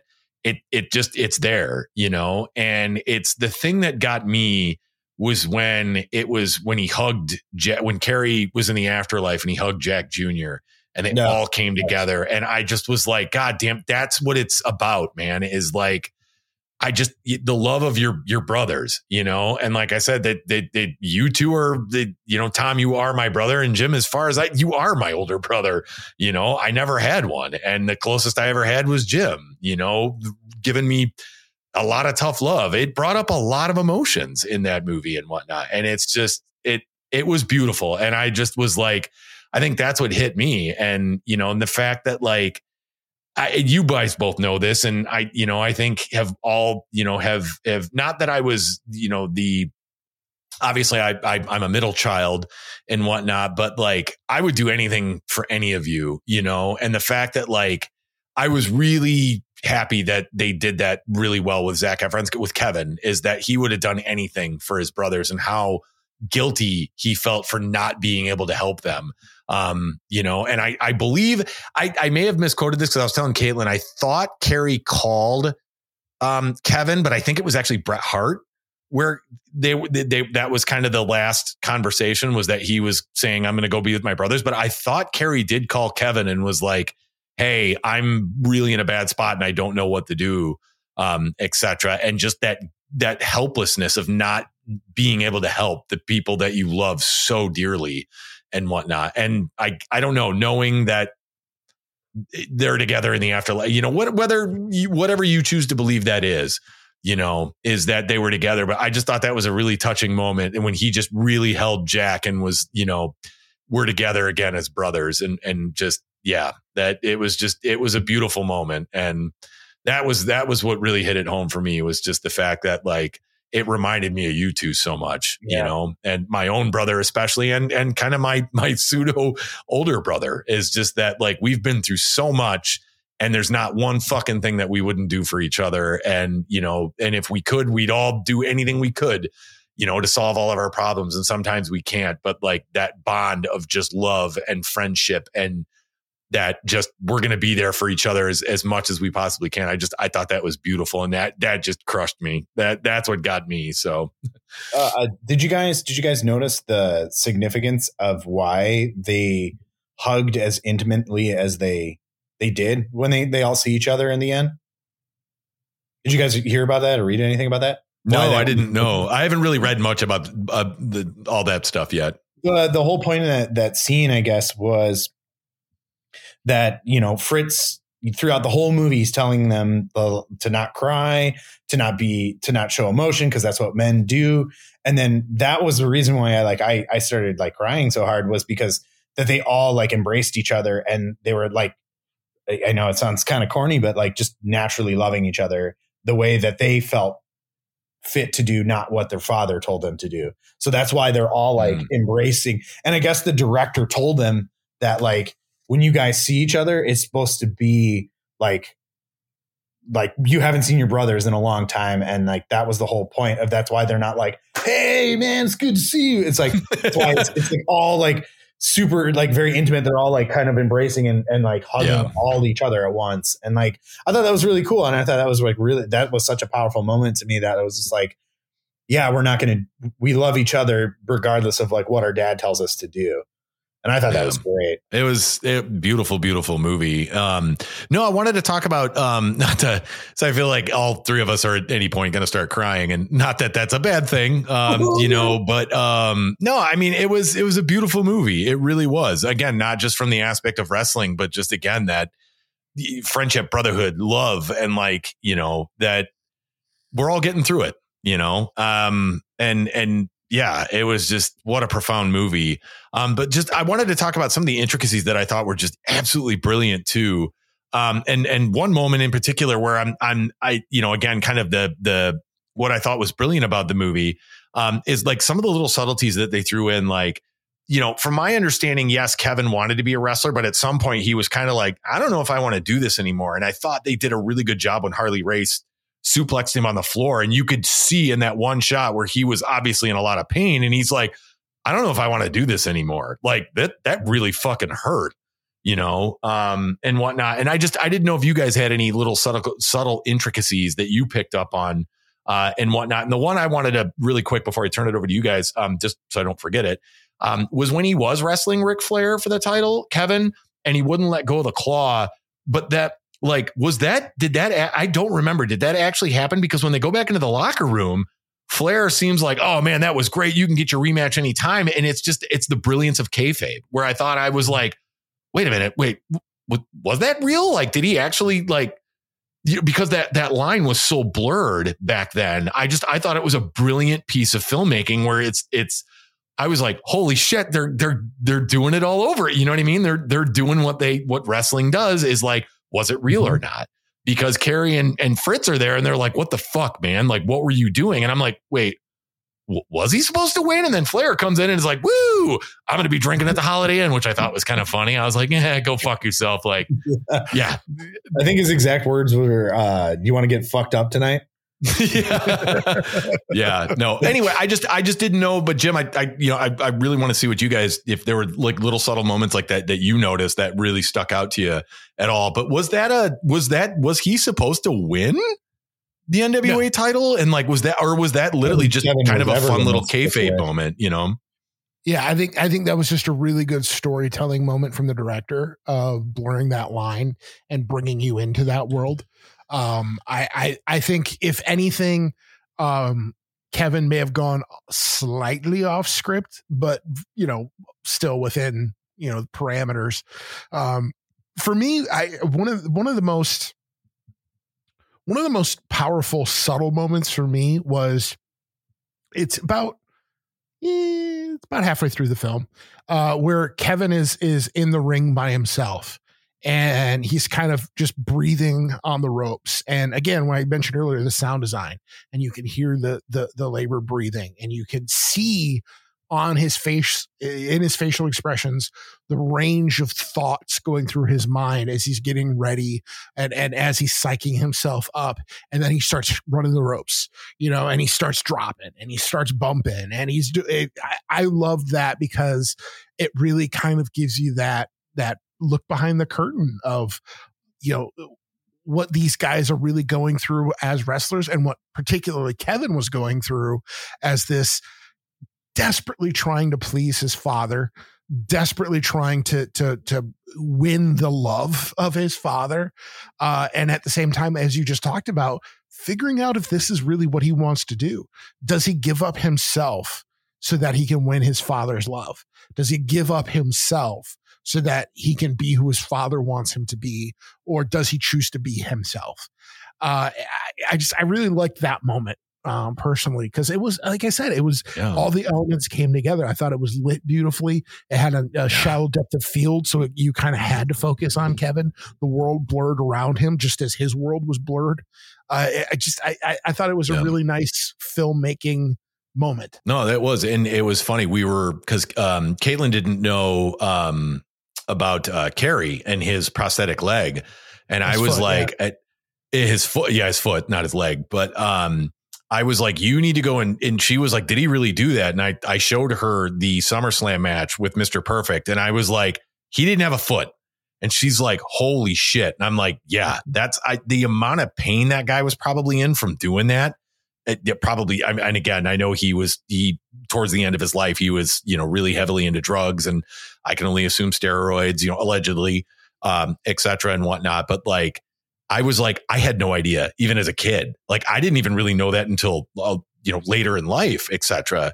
Um, and whatnot. And I just thought that was really, you know, the fact that he they really played that up, that he hid that, um, and you know, really did it well. And I think played into the, you know, into the um, the the kind of what you said, Jim, is just you know what they did to get their father's love um, you know, and and all that kind of stuff. I don't know. Tom, did you have any did anything kind of like stick out to you at all? Like that just, you know. Um, yeah, I mean, I'm, I'm actually kind of surprised that they didn't focus I mean, I understand that it was a movie told from Kevin's perspective, but I'm really kind of surprised that they didn't focus a lot more on Kerry because I feel like out of all of the Von Erichs, Kerry's story is kind of the most notorious, if that's the right word. If uh, like the most known of of the the, the brothers um because he was obviously the most most popular but um i think one of the best moments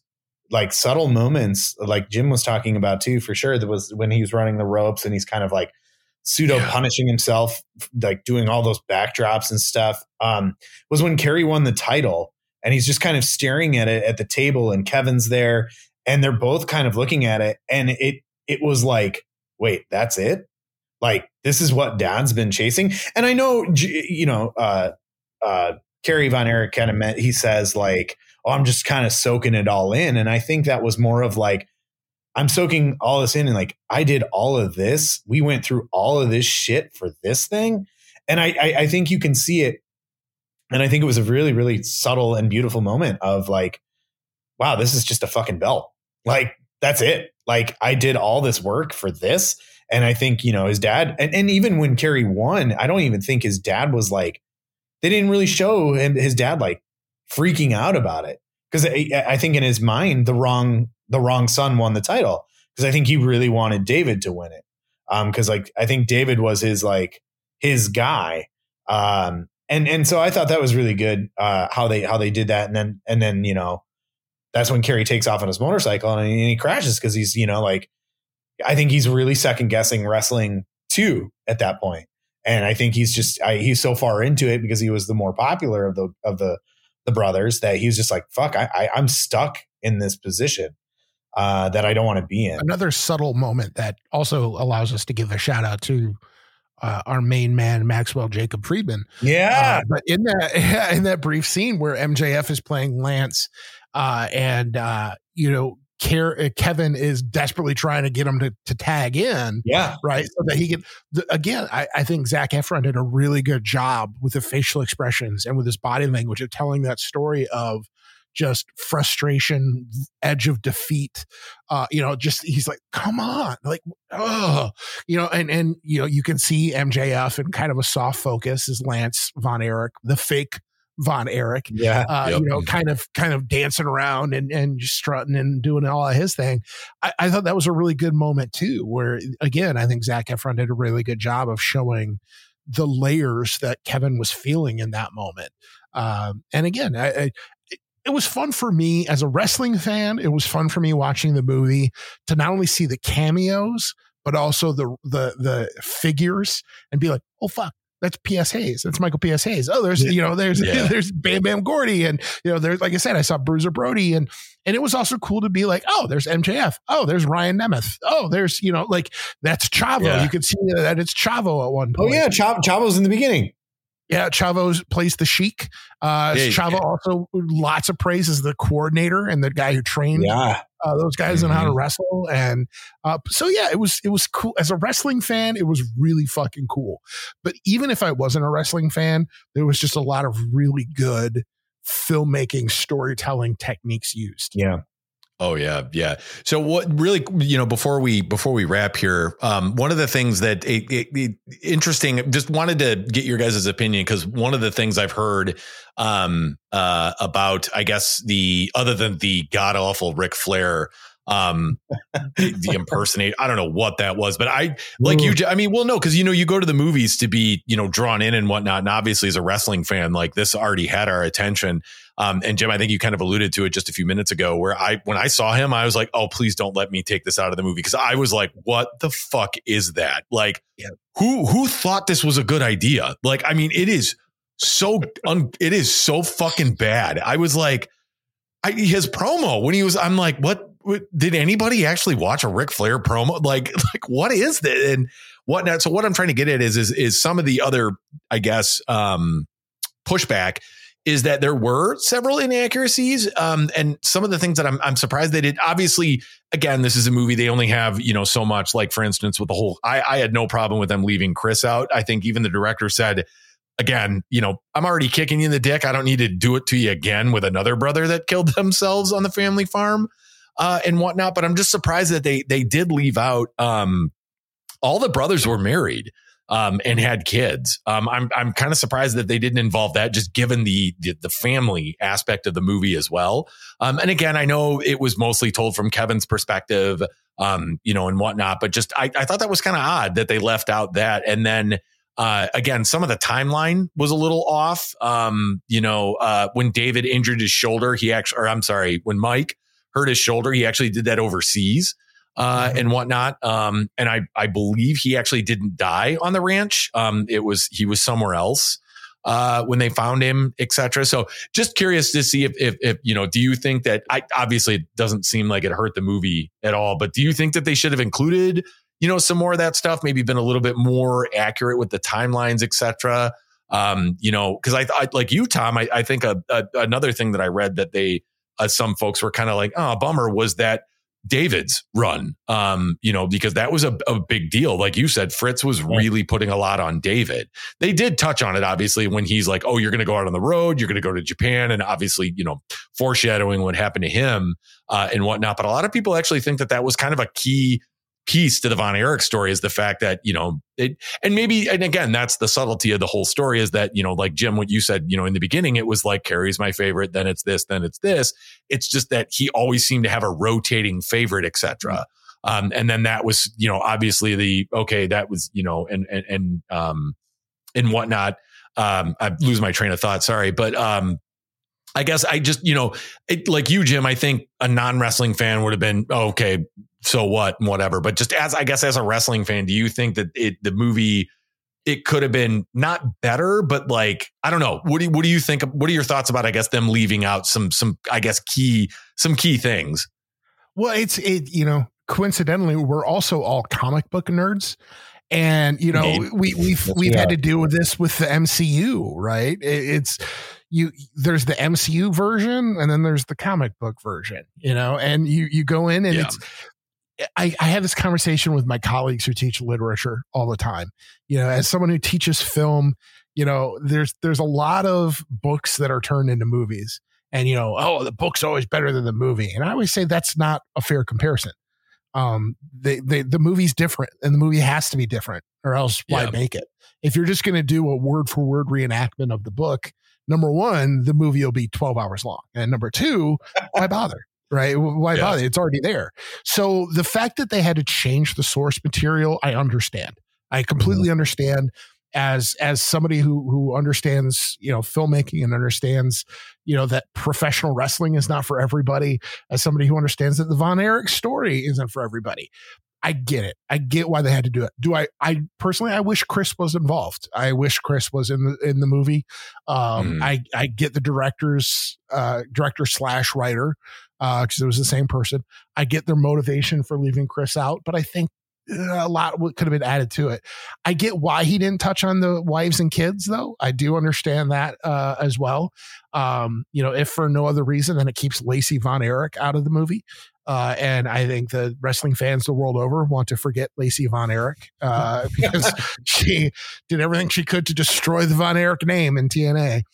Uh, but I understand why. yeah, that was would- not a good run. was- no, she was not. Oh, it was Right. so Right. bad. Terrible. Uh, Yeah. I, so I understand. I understand the decisions. I I would have, you know, I would have stayed for a three hour movie. A lot of Right. people wouldn't, Yeah, and yeah. I and I get that, and I get that. So it, it you know, I, it's it sucks, but I understand is what I'll say. I, I totally agree with that, Jim. I, you know, yeah, we could have stayed there for four hours, and but again, it's you have to. You're, making a a movie about brothers that happen to have wrestling. You're not making a wrestling movie, you know, that's touching on brothers. You know what I mean? And it was like, yes, the diehard wrestling fan in me wanted nothing more to see like more and more and more. Um, but as as like a storytelling perspective, yeah, it, it totally makes sense, and you know, I know a lot of big people's uh, a lot of like wrestling nerds gripes were the they were like, "Oh, Kerry Kerry's not five seven, and it's like that doesn't affect Yeah. the story No, no. whatsoever to me. Like he could be seven three, and I'd be like, okay, cool. It's it's still like you're missing the point if you're focusing on how tall the guy is. Um, Yeah. and I, I, I don't know. I just think, um, I guess I, w- I, I don't know. I would have loved to have seen a little, just like maybe, and and I, I know why he didn't do it was because he would have probably gotten sued for one, but like just a kind of a a, a jab at WWE about how poorly Kerry was used. I, and they they they he makes a very subtle like you know, uh, I got I've got a new contract now and I'm only doing house shows. And it was like to us, you're like those motherfuckers. Like God, they just like killed Kerry.